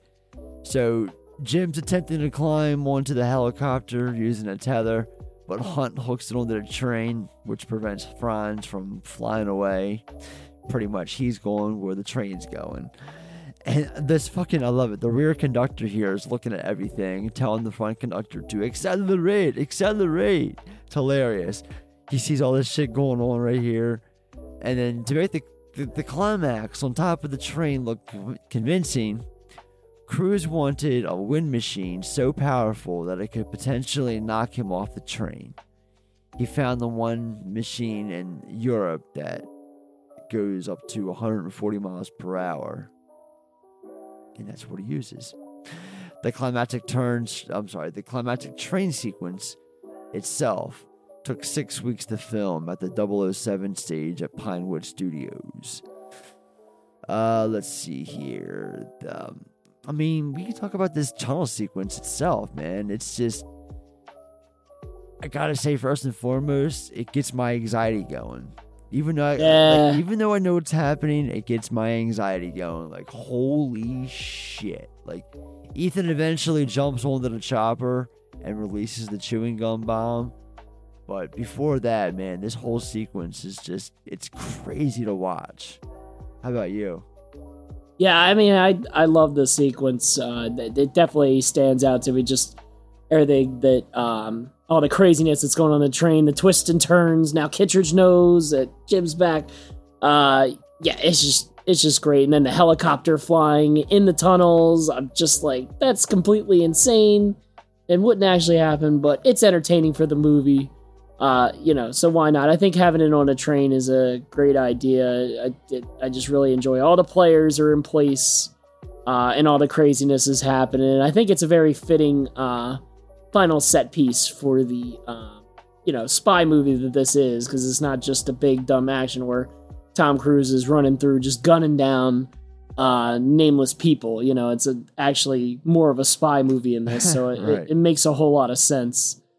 Um, so yeah, I, I really enjoy it. I watching it back again now. I I definitely uh, gained more appreciation for this whole final scene um, on the train than I did previously. So, like I said, red light, green. Light!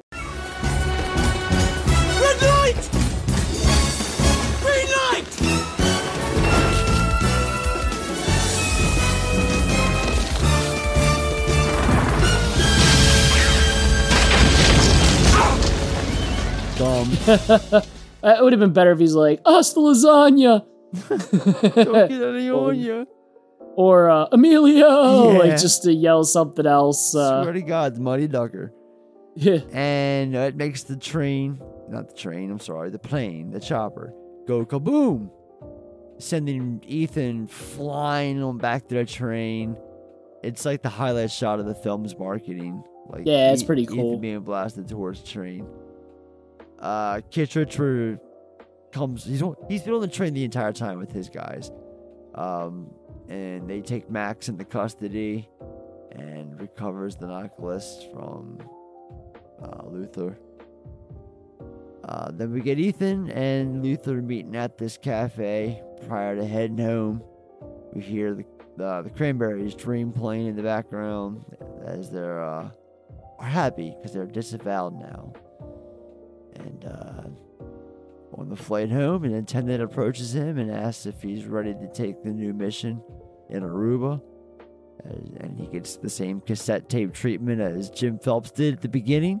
To here you go of this of the can I interest you in so and so persuasion? And he's like, I guess so. I guess that means I have a mission that I had to accept. Excuse me, Mr. Hunt. Would you like to watch a movie? Oh, uh, no, thank you. Would you consider the cinema of the Caribbean? Aruba, perhaps.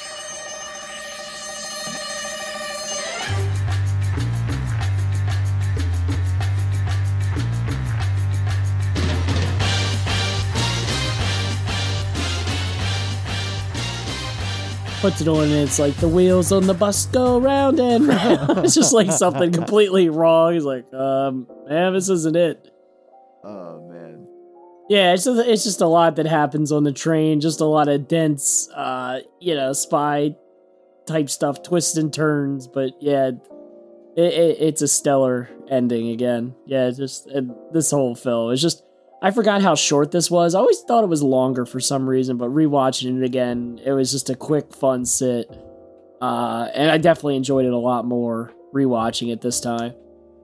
All right. Well, yeah, he's asked to go on a mission in Aruba. We hear the Mission Impossible theme kick in, and the end credits start to roll. And that is Mission Impossible from 1996. Brian De Palma. All right, let's get into box office receipts. The point is, ladies and gentlemen, that greed, for lack of a better word, is good. Greed is right. Greed works. All right, so the film premiered on May 20th, 1996, at the Regency Bruin Theater in Hollywood, California, before being released to the masses on May 22nd, 1996, from Paramount Pictures. It opened up in 3,012 screens, like I said, the first to be released over 3,000 screens here in the U.S. domestically. Opening weekend, $45.3 million opened up in first place. Second weekend dropped off 50, 52.4%, still in first place, 21.6 million. Total gross worldwide. Why don't you guess? Or do you know the answer? Uh, nah, no idea. $457.7 million against an $80 budget. $80 million budget. eighty dollars. $80 budget.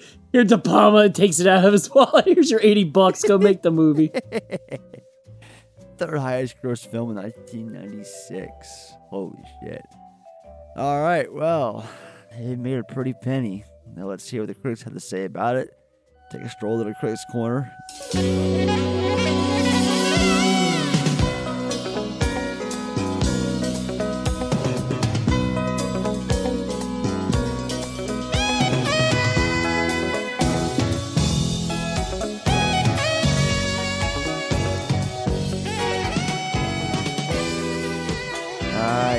Film has a Rotten Tomato score of 67%, based on 63 reviews, with a consensus that says full of special effects. Brian De Palma's updated Mission Impossible has a lot of sweeping spectacle, but the plot is sometimes convoluted. Got that right. It's got a meta score of 59 out of 100, based on 29 reviews, with a cinema score of B+. Ebert gave the film 3 out of 4 stars and wrote, This is a movie that exists in the instant, and we must exist in the instant to enjoy it. Stephen Holden from New York Times addressed the film's convoluted plot, saying, "If that story doesn't make a shred of sense on any level, on any number of levels, so what? Neither did the TV series, in which basic." in which basic credibility didn't matter as long as its sci-fi popular mechanics kept up with the suspense. Mike Clark from the USA Today gave the film a 3 out of 4 star rating and said that it has stylish, brisk. It was stylish and brisk, but lacking in human dimension despite an attractive cast. The glass is either half empty or half full here, though the, con- the concoction goes down with ease. Owen Gleiberman from the e- Entertainment Weekly, he gave the film a B and said the, the problem isn't that the plot is too complicated, it's that each detail is given the exact same nagging emphasis. It's jammed with action, yet as talky and dense as a physics seminar. The studious labyrinth of Mission Impossible grabs your attention without quite tickling your imagination. James Berardinelli from ReelViews gave it a 2.5 out of 4 star rating, saying this movie isn't a disaster, but all things considered, there's little reason to make it a, a high priority for theatrical viewing. I don't quite agree with uh, James there, but to each their own. Finally, Time Magazine, I got a quote pulled from there. It says, What is not present in Mission Impossible, which, aside from the title, soundtrack quotations from the theme song and self destructing assignment tapes, has little to do with the old TV show, is a plot that logically links all these events or characters with any um, uh, discernible motives beyond surviving the crisis of the moment. Anyway, let's move on to. I mean, the, the film itself has, you know, the ratings are uh, pretty good, actually. I was surprised. I was expecting more bad or negative rate, uh, uh, uh negative comments or full fledged reviews. Um, but it was pretty well rounded or pretty well received around Robin here between all the uh, the, the big reviews that I saw. So anyway, uh, that aside, let's move on to pros and cons. Before I take on any job, I look at it the same way as it takes to make the thing positive versus negative. Now, you mix a little bit of this with a little bit of that, and you get a reaction. Time to hear our opinions. All right, pros. Groundbreaking effects. Tom Cruise, of course. It's a movie with actual surprises, and it's it's full of fun set pieces. I mean, the movie is what it is. Um, it, there's a lot of good things going for it, you know, other than the the four things I just mentioned here. I mean, overall, as a whole, this movie, um, there's just a lot of fun things. Yeah, like like like the one reviewer said, it's a little talky, um, but it's it's not it's never boring. Like I never once get bored watching this. For as plot driven um as as uh, or um you know story driven as as the the the, the, the film go gets it, i never once get bored with it so but yeah, the effects, Tom Cruise himself, the surprises that actual hold up um, upon first viewing, and the, the set pieces. Um, those are my main pros for the film. How about you, Core? Pros. Uh, first, the cast. The cast is excellent. Love, uh, love Tom Cruise as Ethan Hunt. I mean, arguably, if not his most iconic role, uh, you know, just stretching but how many years has it been now? 25 years, 26 years the 26, franchise has yeah, been going 26 on? 26 now, yeah. Yeah, so uh you know, obviously he's had a ton of other uh big characters and roles, but uh it's definitely up there Ethan Hunt uh definitely holds up. Um my next pro is I appreciate this film a lot more now. It's just like a pure spy movie. I really do like that. Uh you know, as much as I love the newer movies where it's just a big action spectacle um, and just this big, um, just globe trotting, uh, insane action movie that they've become in the franchise. I like going back to this one. It's just a simpler movie. It's more uh, shorter. Yeah, it's definitely more realistic. Like you definitely, uh, obviously, it's ridiculous in a lot of spots, but it's you can definitely tell they are actually trying to do some stuff that spies would actually do in real life, yep. like with disguises and um, like making the guy um, at the beginning, Dimitri t- tricking him into thinking, uh, you know, he murdered someone. That's like the real stuff that like spies would actually do. So I do appreciate that that this is more of a spy movie. Um, so yeah, I, I like that part about the film. You know, you kind of forget about that when you go back and rewatch this one. Uh, my next pro is the score. I mean, who doesn't remember, you know, the iconic Mission Impossible song? You know, that's the only thing I ever knew from the TV show. Um, and it's just great here. Uh, yeah, I, am a big fan of the score. It's definitely grew on me a lot more uh, rewatching it this time. Um, so those are the pros for me. All right, cons. All right, cons, cons, cons. Um, like I've mentioned throughout the plot, it's very convoluted Um, I can I, I can see how that can just throw a lot of people off, and you know, teach their own. Like I said, the Phelps reveal at the end, it's too obvious. It's very obvious. It's it's like it's the worst kept secret in Hollywood history. Uh, and the movie lacks the number of action sequences compared to future films. This one's more grounded, plot driven, story focused, what have you. Um, and that's not necessarily a con against the movie. Um, honestly, that's more of a con like in preparation of giving someone a heads up that maybe that's not this is that it's not their cup of tea. Maybe I don't I don't know. Um, but yeah, that that's the those are my cons though. I mean, uh, real quick before actually you go, one last thing, just don't let these cons, you know, make me t- take away from what I think of the film overall. And we'll get to that. So I'm getting ahead of myself. All right, Corey, how about you? What are your cons? Uh, yeah, kind of similar. Like, yeah, the whole plot twist is kind of laughably bad. I mean, I remember as a kid, I was surprised. I was like, oh, the, you know, his mentor did it. Like, you know, it got me when I was ten, but that that that's probably the only scenario in which um, I wouldn't have realized kind of what was going on. So I, I wish that would have been done. Well, it's a big deal uh, because Jim Phelps was a character from the show. So I can see how that pissed off a lot of fans of maybe the original series that went and saw this movie too. Like, our beloved Jim Phelps, you made him the villain, you know? I can see how that that could ruffle some feathers for, you know, older fans. Um, having not seen that show um, doesn't really affect me. It's just the one thing about the movie, other than the the the, the, the plot twist at the end being so obvious. Like I said, worst kept secret the fact that you casted Jon Voight is like, dude, come on, Jon Voight. You know something bad's gonna happen if Jon Voight's in the role. Like the dude was born to play a villain.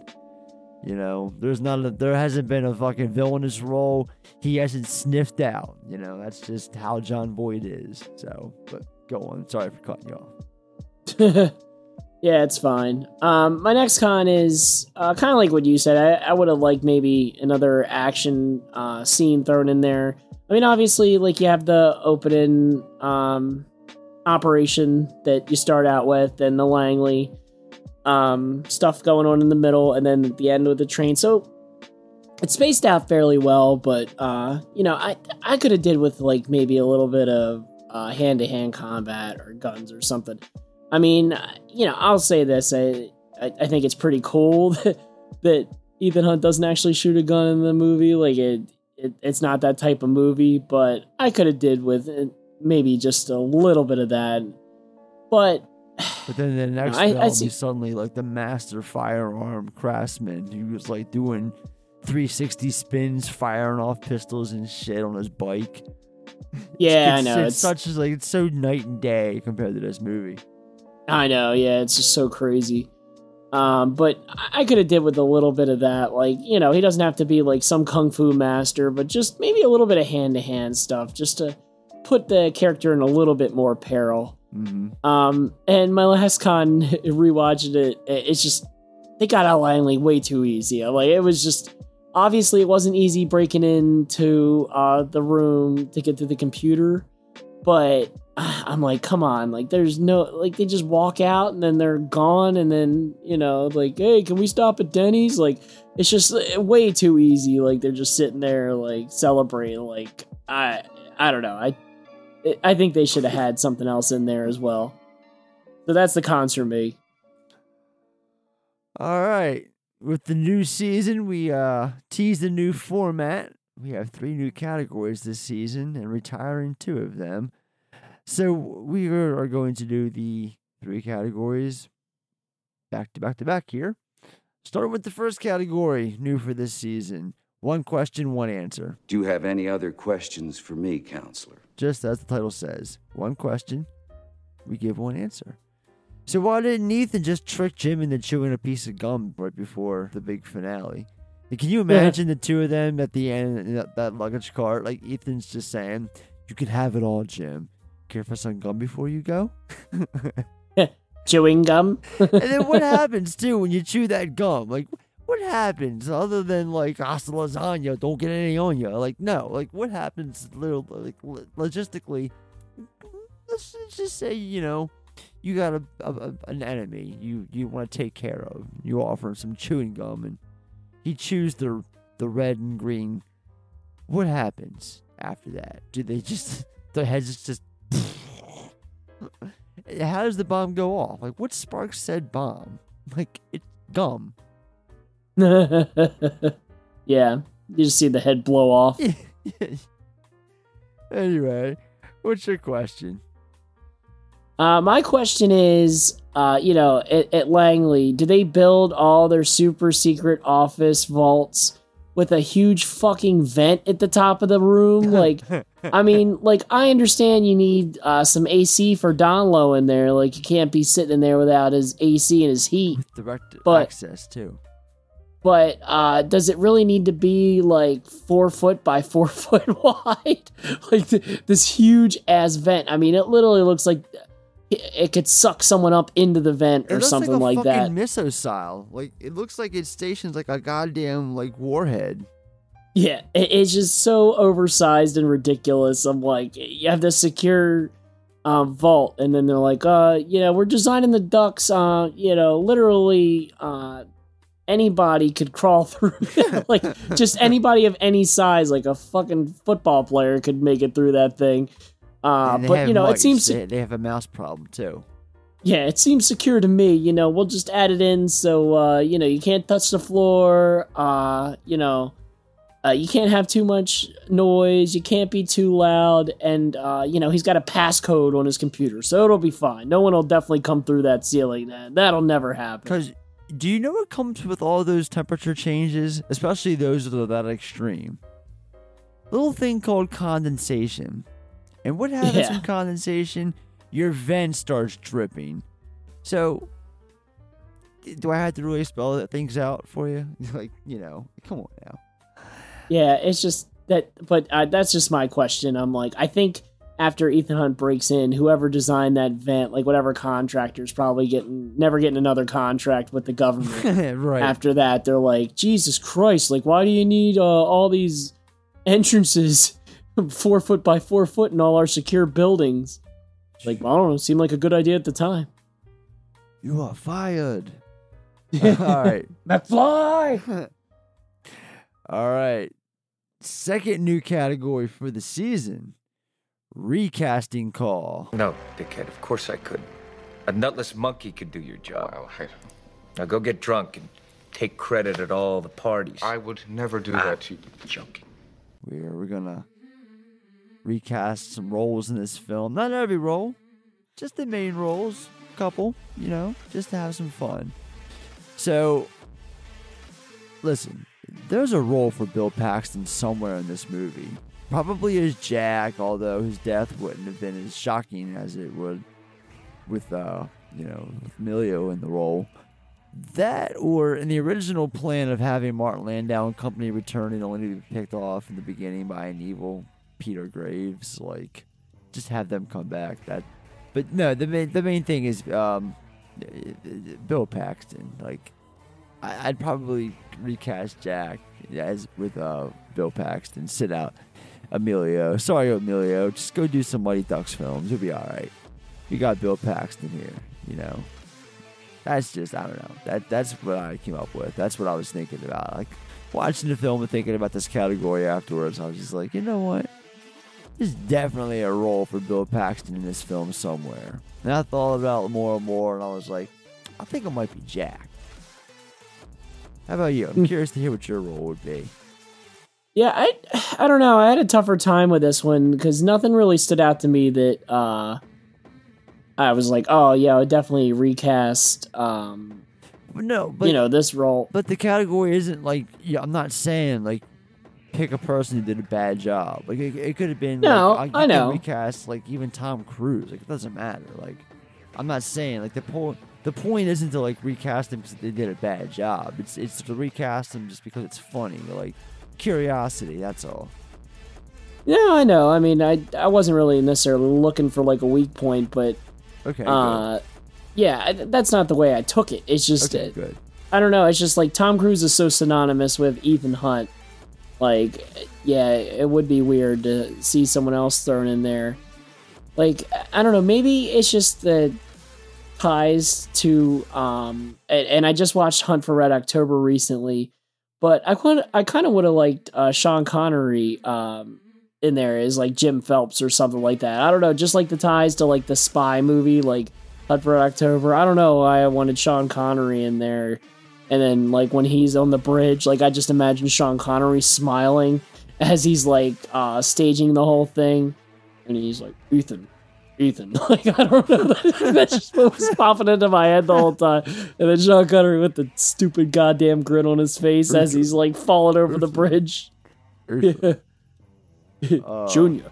so that's just what that's just what I was thinking of the whole time was uh, Sean Connery for some goddamn reason, Oh, and Alec funny. Baldwin. Alec Baldwin could be Ethan Hunt. I don't know why. Well, Alec Baldwin's in the new Mission Impossible movies. Yeah, I know he has his role there, but he could be Ethan too. He could, Oh he could man, pull that's double weird. duty. That's that's some like, phew. All right, next final new category. Make it a blockbuster night. Tonight, make it a blockbuster night. So come on, pretend the movie, pretend Blockbuster's open. You're renting a new movie this weekend. It's the movie that we're watching, or I'm sorry, the movie we're talking about today. It doesn't matter what time, what year it came out. Every night's a blockbuster night in this category. So for me, it's 1996. So I'm renting this bad boy along with a copy of the, the Nutty Professor. I distinctly remember them both coming out on video like the same Tuesday in late '96. Um, along with a bag of that blockbuster popcorn, and to top it all off, a bag of Butterfinger BBs. Oh yeah, that's my Yeah. blockbuster night. That's what I'm doing with this sucker. How about you? I mean, I wouldn't normally pick this, but I mean, how can I not rent this movie with some chewing gum? Yeah. I, I, I mean, how can you not go with that? Like, I, I would never I really usually pick out the pick out the gum, but I mean, I would have to be sitting there like, you know, red light, green light, you know, the whole time. Uh, so like gum would be my answer for the candy. And then as far as the movie, uh, I don't know, just like Jerry Maguire just popped into my head. Is Jerry Maguire even out at this point? Like, was it released the same year? Ninety? It was around this time. Jerry Maguire came out like the week before Christmas in '96. It came out the same day as Scream. All right, so we'll go with it. I'm renting uh like this stuff at the um in beginning of '97 or something. Then. All right, we'll so uh, so I, I I don't know. I just go with like a '96 Tom Cruise double feature. Uh, you have the action Tom Cruise, and then you have uh, the drama. I don't know. He was just on fire that year, like just Mission Impossible. Then later Jerry Maguire. I mean, he was just like Tom Cruise has always been hot. Uh, like you know, he's always been big on the scene. But I just feel like that period in time. I mean, he was just like king of the world. Like Oh, yeah. you know, you couldn't turn anywhere without uh, Tom Cruise. So that that would be my double feature is uh, Mission Impossible and Jerry Maguire. All right. Let's move on then to Mulligan moment. If you had to do it all over again, would you make the same choices? There's one more mission or action sequence that could easily be added to this film. Like there's this huge chunk of dialogue going on from the beginning of the film to the Langley heist where another mission could have, you know, easily fit there, like in the in between, like maybe like end of the first act of the film, begin of the second act, like kick off your second act with a with a, with a like a set piece or something, like a like a sequence. Um I just felt like one good action sequence they could have added to this movie and just taken it from, you know, great to unbelievable or something. Who knows? But uh, yeah, that's what I would change. How about you? Yeah, I mean, I have similar sentiments to you. Like, you know, I would like to maybe add just a little bit more, but also, and I, I, I keep going back to this, but uh, I'm like, just make it a little tougher for him to get out of Langley. Like, you know, the whole vault scene where he's hanging. That's all really good. That's gold. Uh, but you know, maybe just throw another obstacle or two in there where uh, getting out of Langley is not as easy, and Ethan Hunt has to get his hands dirty a little bit and uh, fight off a couple guards or something like that. I don't know. I just add in something a little bit there, right? Because, like I said, they just walk out way too easy uh, for my liking. So that would be mine. All right. Ah, finger looking good. It's finger licking good. This one's pretty easy. The Langley heist. This this scene is just the highlight of the movie. It's the one sequence that I always look forward to checking out whenever I'm watching this. Um, it's iconic. It's fun. It's it's. I still watch it, and I'm right there with Ethan. Like I'm almost sweating from my nerves. Like it's it's it's an intense scene to watch, even though I know it's gonna happen. So, uh, yeah, Langley Heist is uh my finger looking good. How about you, Core? Yeah, I mean it's hard not to pick the Langley heist. Uh, I'll give honorable mention. I do like the opening um, operation that they pull, uh, just because you get such the cool supporting cast with you know Emilio uh, and his banter, um, and all the other agents. Like it's just cool having the big team involved there and all their history. Like it's just uh, cool seeing the and a little bit of the relationship between the different uh, team members. Right. So I'll give an honorable mention. I enjoyed the opening scene a lot more uh, this go around than I did last time, and it was kind of funny seeing uh, Tom Cruise play like the old uh, Monopoly looking guy at the beginning, the senator. like it was pretty funny. Uh, you know, it was like because I'll say this too. It was like a little silly looking because like couldn't they have had someone else play the senator on TV and then have Tom Cruise in the makeup just look similar? Like, did they really need Tom Cruise to play the senator on the TV? Like the real senator as well? Like, isn't that a little weird to you? like, why couldn't they just like have had an actor that just looks similar to Tom Cruise in old man makeup? So it's not exactly the same. I just kind of laughed a little bit when I watched that again. Because I think the Um, but- idea is, you know, I don't even know. I I, I don't know.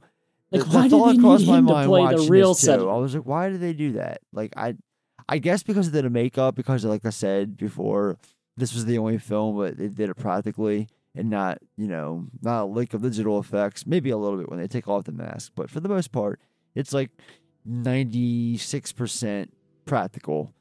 Maybe that's why to make it easier, like instead of having to come up with something to look like to re- resemble somebody else, like they could just have Tom Cruise in the role, and then they could just use that makeup that he's wearing as the mask or something. Maybe I don't know. I, I don't know. It could be for a number of reasons. I I didn't come across it unfortunately. Yeah, during I- my note taking. I just thought it was funny, but yeah, I have to pick the Langley scene. I mean, it's the highlight of the film. It, it, it it's the best part. I, it's pretty awesome seeing him go in. Uh, you know, as the fireman, like everybody has their part to play. Uh, you know, you have Claire sitting in the um, cafeteria, uh, poisoning Donloe. Uh, then obviously you have Reno and Tom Cruise up in the vents, and I love Ving Rhames. Like he's pretty good uh, in this whole scene. Uh, you know, like when he's like, "I see you," like just the way he's smiling, looking at his computer the whole time. Like I, I really do appreciate him in this because you don't uh, get to see uh, Ving Rhames like that in a lot of movies. He's kind of plays like a serious, like you know, big tough guy role, and in this one he's like smiling and just a little bit different. So I appreciate that. But yeah, the whole scene is great. Other than you know my my issue with the ending, but definitely iconic for a reason. Just really well thought out, really well executed uh, in a cinematic way, and just very memorable. All right, we're gonna move on then to our movie MVPs. All right, now you might think I'm a little biased, but I take my job as a presenter very seriously. I will show no favoritism. I am here to honor excellence. And the most valuable player is. Tom Cruise. Pretty simple for me. Um, you probably have similar answers, but yeah, Tom Cruise though. Um, he's the star of not only this film but the franchise, and you know, both behind the scenes and in front of the camera. Like he just puts on a spectacular performance and does a lot to um you know entertain the masses. He does a damn good job in these movies. It only gets better per film, in my opinion. So it's it's kind of hard not to pick him as the MVP. Is what I'm getting at. But Yeah, I, yeah, but yeah. Nah, I mean it's a pretty obvious answer, but uh, you know, I'll just call out some other people. Like I, like I said, I like Ving Rhames and his performance. Uh, you, you know, even though he's not in there that much, uh, you know, he brings something, and there's a reason the Luther character comes back so many times. Likable character. Uh, John Reno in there, he plays his role very well. Uh, you know, nothing spectacular, but um, you know, he's good. Uh, but I would say the biggest honorable mention I would give for the movie, and uh, one of my favorite characters other than Ethan Hunt is Kittredge, Henry uh, Czerny. He's great. Like just like I said, you just want to see him get punched in his face, like at the beginning, like just that smug uh, douchebag. So uh, yeah, he plays the um, part well. Just his delivery is just spot on. I'm like, they did perfect casting. He's just playing him, eh, playing that part perfectly. But how do you not give it to Tom Cruise? I mean, it's his movie, it's his franchise. He uh, he stars in it. He does all the stunts. He produces it. It, it. It's his baby. I mean, just the amount of stuff he does in these films, and you know, you think this film, like, yeah, he does his own stunts, like he runs from the water and um, all the other countless crazy stuff he probably did in the movie, hanging from the ceiling. Uh, you know, this is child's play compared to what he's going to do later in the franchise. So, uh, but yeah, just doing his own stunts and, like you said, the intensity, like, you know, he brings it uh, at the beginning of the movie. Like, you definitely feel his anxiety and intensity when his whole team is killed uh, at the beginning. Like, you know, you watch some action movies and, like, all these people just died and the action stars just playing it cool the whole time like oh whoa. Like you know it's not like that in this movie. Tom cruise is fucking all amped up. It's like they're dead!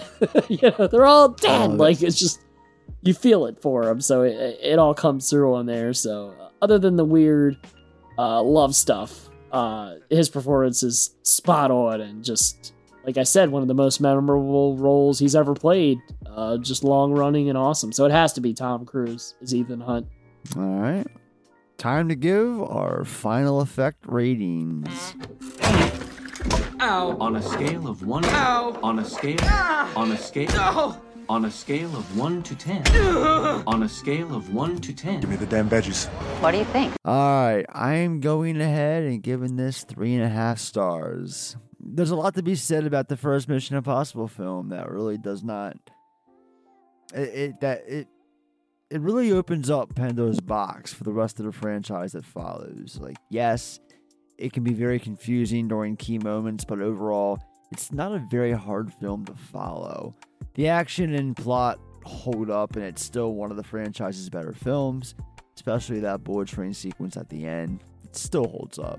Effects wise, everything. All the reasons I became a fan back in 96 still, you know, holds up to this day as I'm watching it for the podcast. It it's it was incredible in 96. It's incredible in 23. I am a huge fan of this movie. I can't wait for future films and uh you know, I'm really happy that I chose to do this for the anniversary. So yeah. Um how about you? What are you what are you giving this film core? Yeah, it's a solid film. Uh, I'll give it three out of five. Um, Yeah, it, it it's one of the better ones in the franchise. I mean, you know, it's tough to compare this one to the later ones because it's like if I'm ranking them on action and spectacle and things like that, like obviously the later movies are going to have this beat. Uh, but if I'm looking at it from a spy movie perspective, I mean, I think this one definitely has pretty much all the other ones beat. So, uh, you know, it's tough for me. Uh, I haven't rewatched um, any of the other ones recently, uh, so I'll have to go back. Uh, but you, you know, just real quick, not to get too off topic, but like I enjoy the whole franchise, other than the second one. The second one's the only one I'm not really a fan of. I wouldn't say it's a terrible movie, uh, but that's definitely the one that's like the most product of its time in the late 90s, early 2000s, and the ridiculousness with the motorcycles and the uh, masks and just the John Woo craziness that happens in that movie. uh, just I'm not a big fan of that, but I'll have to rewatch it. Maybe I'll be softer on it after uh, going back and watching it again. But um, yeah, this one always have a um, soft spot in my heart. I mean, I saw it when I was young. I wasn't really into it. Um, you know, believe it or not, I've seen all the Mission Impossible films in theaters. Uh, so it's pretty crazy to think about that just throughout the years. I never really planned it that way. It's not like my favorite franchise, but it just works out that I've always enjoyed the Mission Impossible movies. So I'm like, oh, I'll go see that in theaters.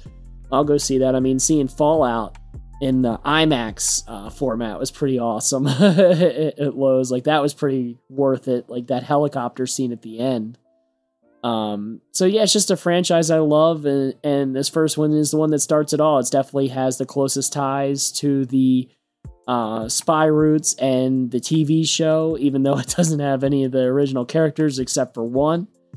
Um, but yeah, it's just a good time, and how can you not talk about De Palma? it's just like I completely forgot until I was rewatching it and saw the credits come up. Uh, I was like, holy shit, De Palma directed this movie. It just blows my mind. Uh, like how many big directors have worked on this franchise. But yeah, just an enjoyable, solid movie. Is it uh, perfect? No, but I mean, really, none of them kind of are for that. But yeah, just solid three out of five. Good time, and one that's definitely grown on me more uh, as I've rewatched it. So yeah, I definitely recommend it. All right. Spies like us, or spies you can't trust seems to be the message that many often ponder when it comes to Brian De Palma's Mission Impossible. What started as a typical tale of fleshing out the mole has now spawned into this mega series that's chock full of style, beauty, and jaw dropping stunts performed by Tom Cruise himself. It is your grandfather's variety. Is it your grandfather's variety of the series or a sudden change up for the new era of movie watchers. One thing certain, it would spawn one of the biggest and most successful action spy franchises of the 21st century. And now, 27 years later, we're revisiting all of these films in an effort to bring the ever popular series to a close with the two part Dead Reckoning finale. In the end, just embrace it. We're never going to get another franchise like this in our lifetime again, but who knows? Anything can happen. A wise man once said life moves pretty fast. If you don't stop and look around every once in a while, you can miss it. Take care of one another and stay gold.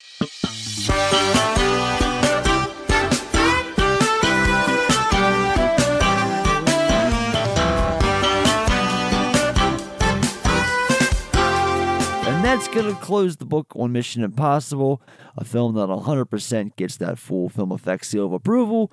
One down, many, many, many more to follow. Check out our ever growing collection of previous episodes on all major podcast platforms. And please be sure to follow us on our active social media platforms in Twitter and Facebook. Twitter at Film Effect Pod, Facebook Film Effect Podcast. We'd really love to hear your feedback on this episode or any of our previous episodes you may have listened to recently. You can leave us a review or rating on Apple, Spotify, Facebook, email it to us at the Film Effect Podcast at gmail.com or wherever you're listening that allows such wonderful things.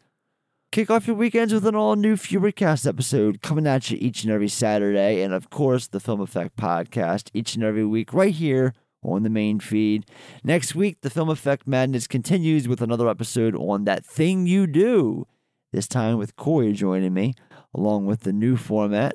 I previously covered the film alone back in 2021 when the podcast first started, but uh, now I'm doing it with someone else in tow, and I'm looking forward to doing it. I know it's a favorite of yours, it's a favorite of mine. Um, but yeah, other than that, Corey, any last words before we depart? Yeah, I just got a plug. Uh, I was on Carlo's show, uh, the oh, movie oh, nice. Loot. Uh, I was on the January episode. It should be out by now. Uh, yeah, I, I, talked to him a few days ago, so it should be released a few days before this is released.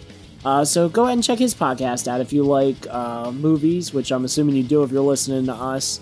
it's called The Movie Loot, and he has a couple different formats on there, but uh, basically, I was part of the January movie loot, Uh, so bas- uh, we picked five categories that were all somehow related to the month of January. So there was Friday the 13th in January, so we watched a Friday the 13th movie. Um, Sudanese Independence Day happened in January, so we watched a movie from Sudan. Um, also, Academy Award season uh, is happening right now, so we both watched um, an old early Academy Awards movie. Uh, and there's a couple other categories thrown in there as well. So we each watch five movies that we might not have necessarily watched otherwise, and just talk about it and have a good time. So I just wanted to throw that out there. Carl is an awesome guy. Uh, it was really fun being on the show. Uh, hopefully, he'll be back on the podcast with us again because he was on the Us episode and a FEWERcast.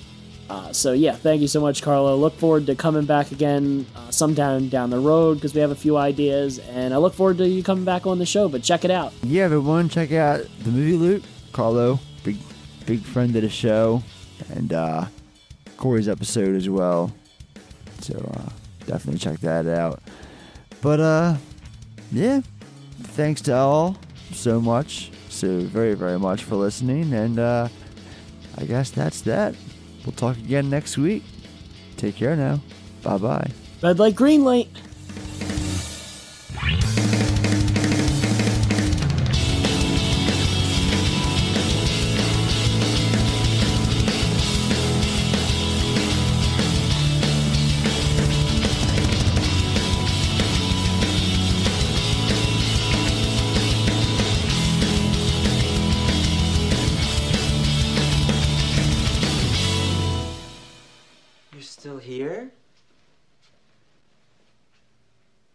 It's over.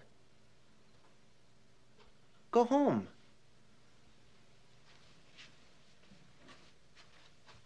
Go.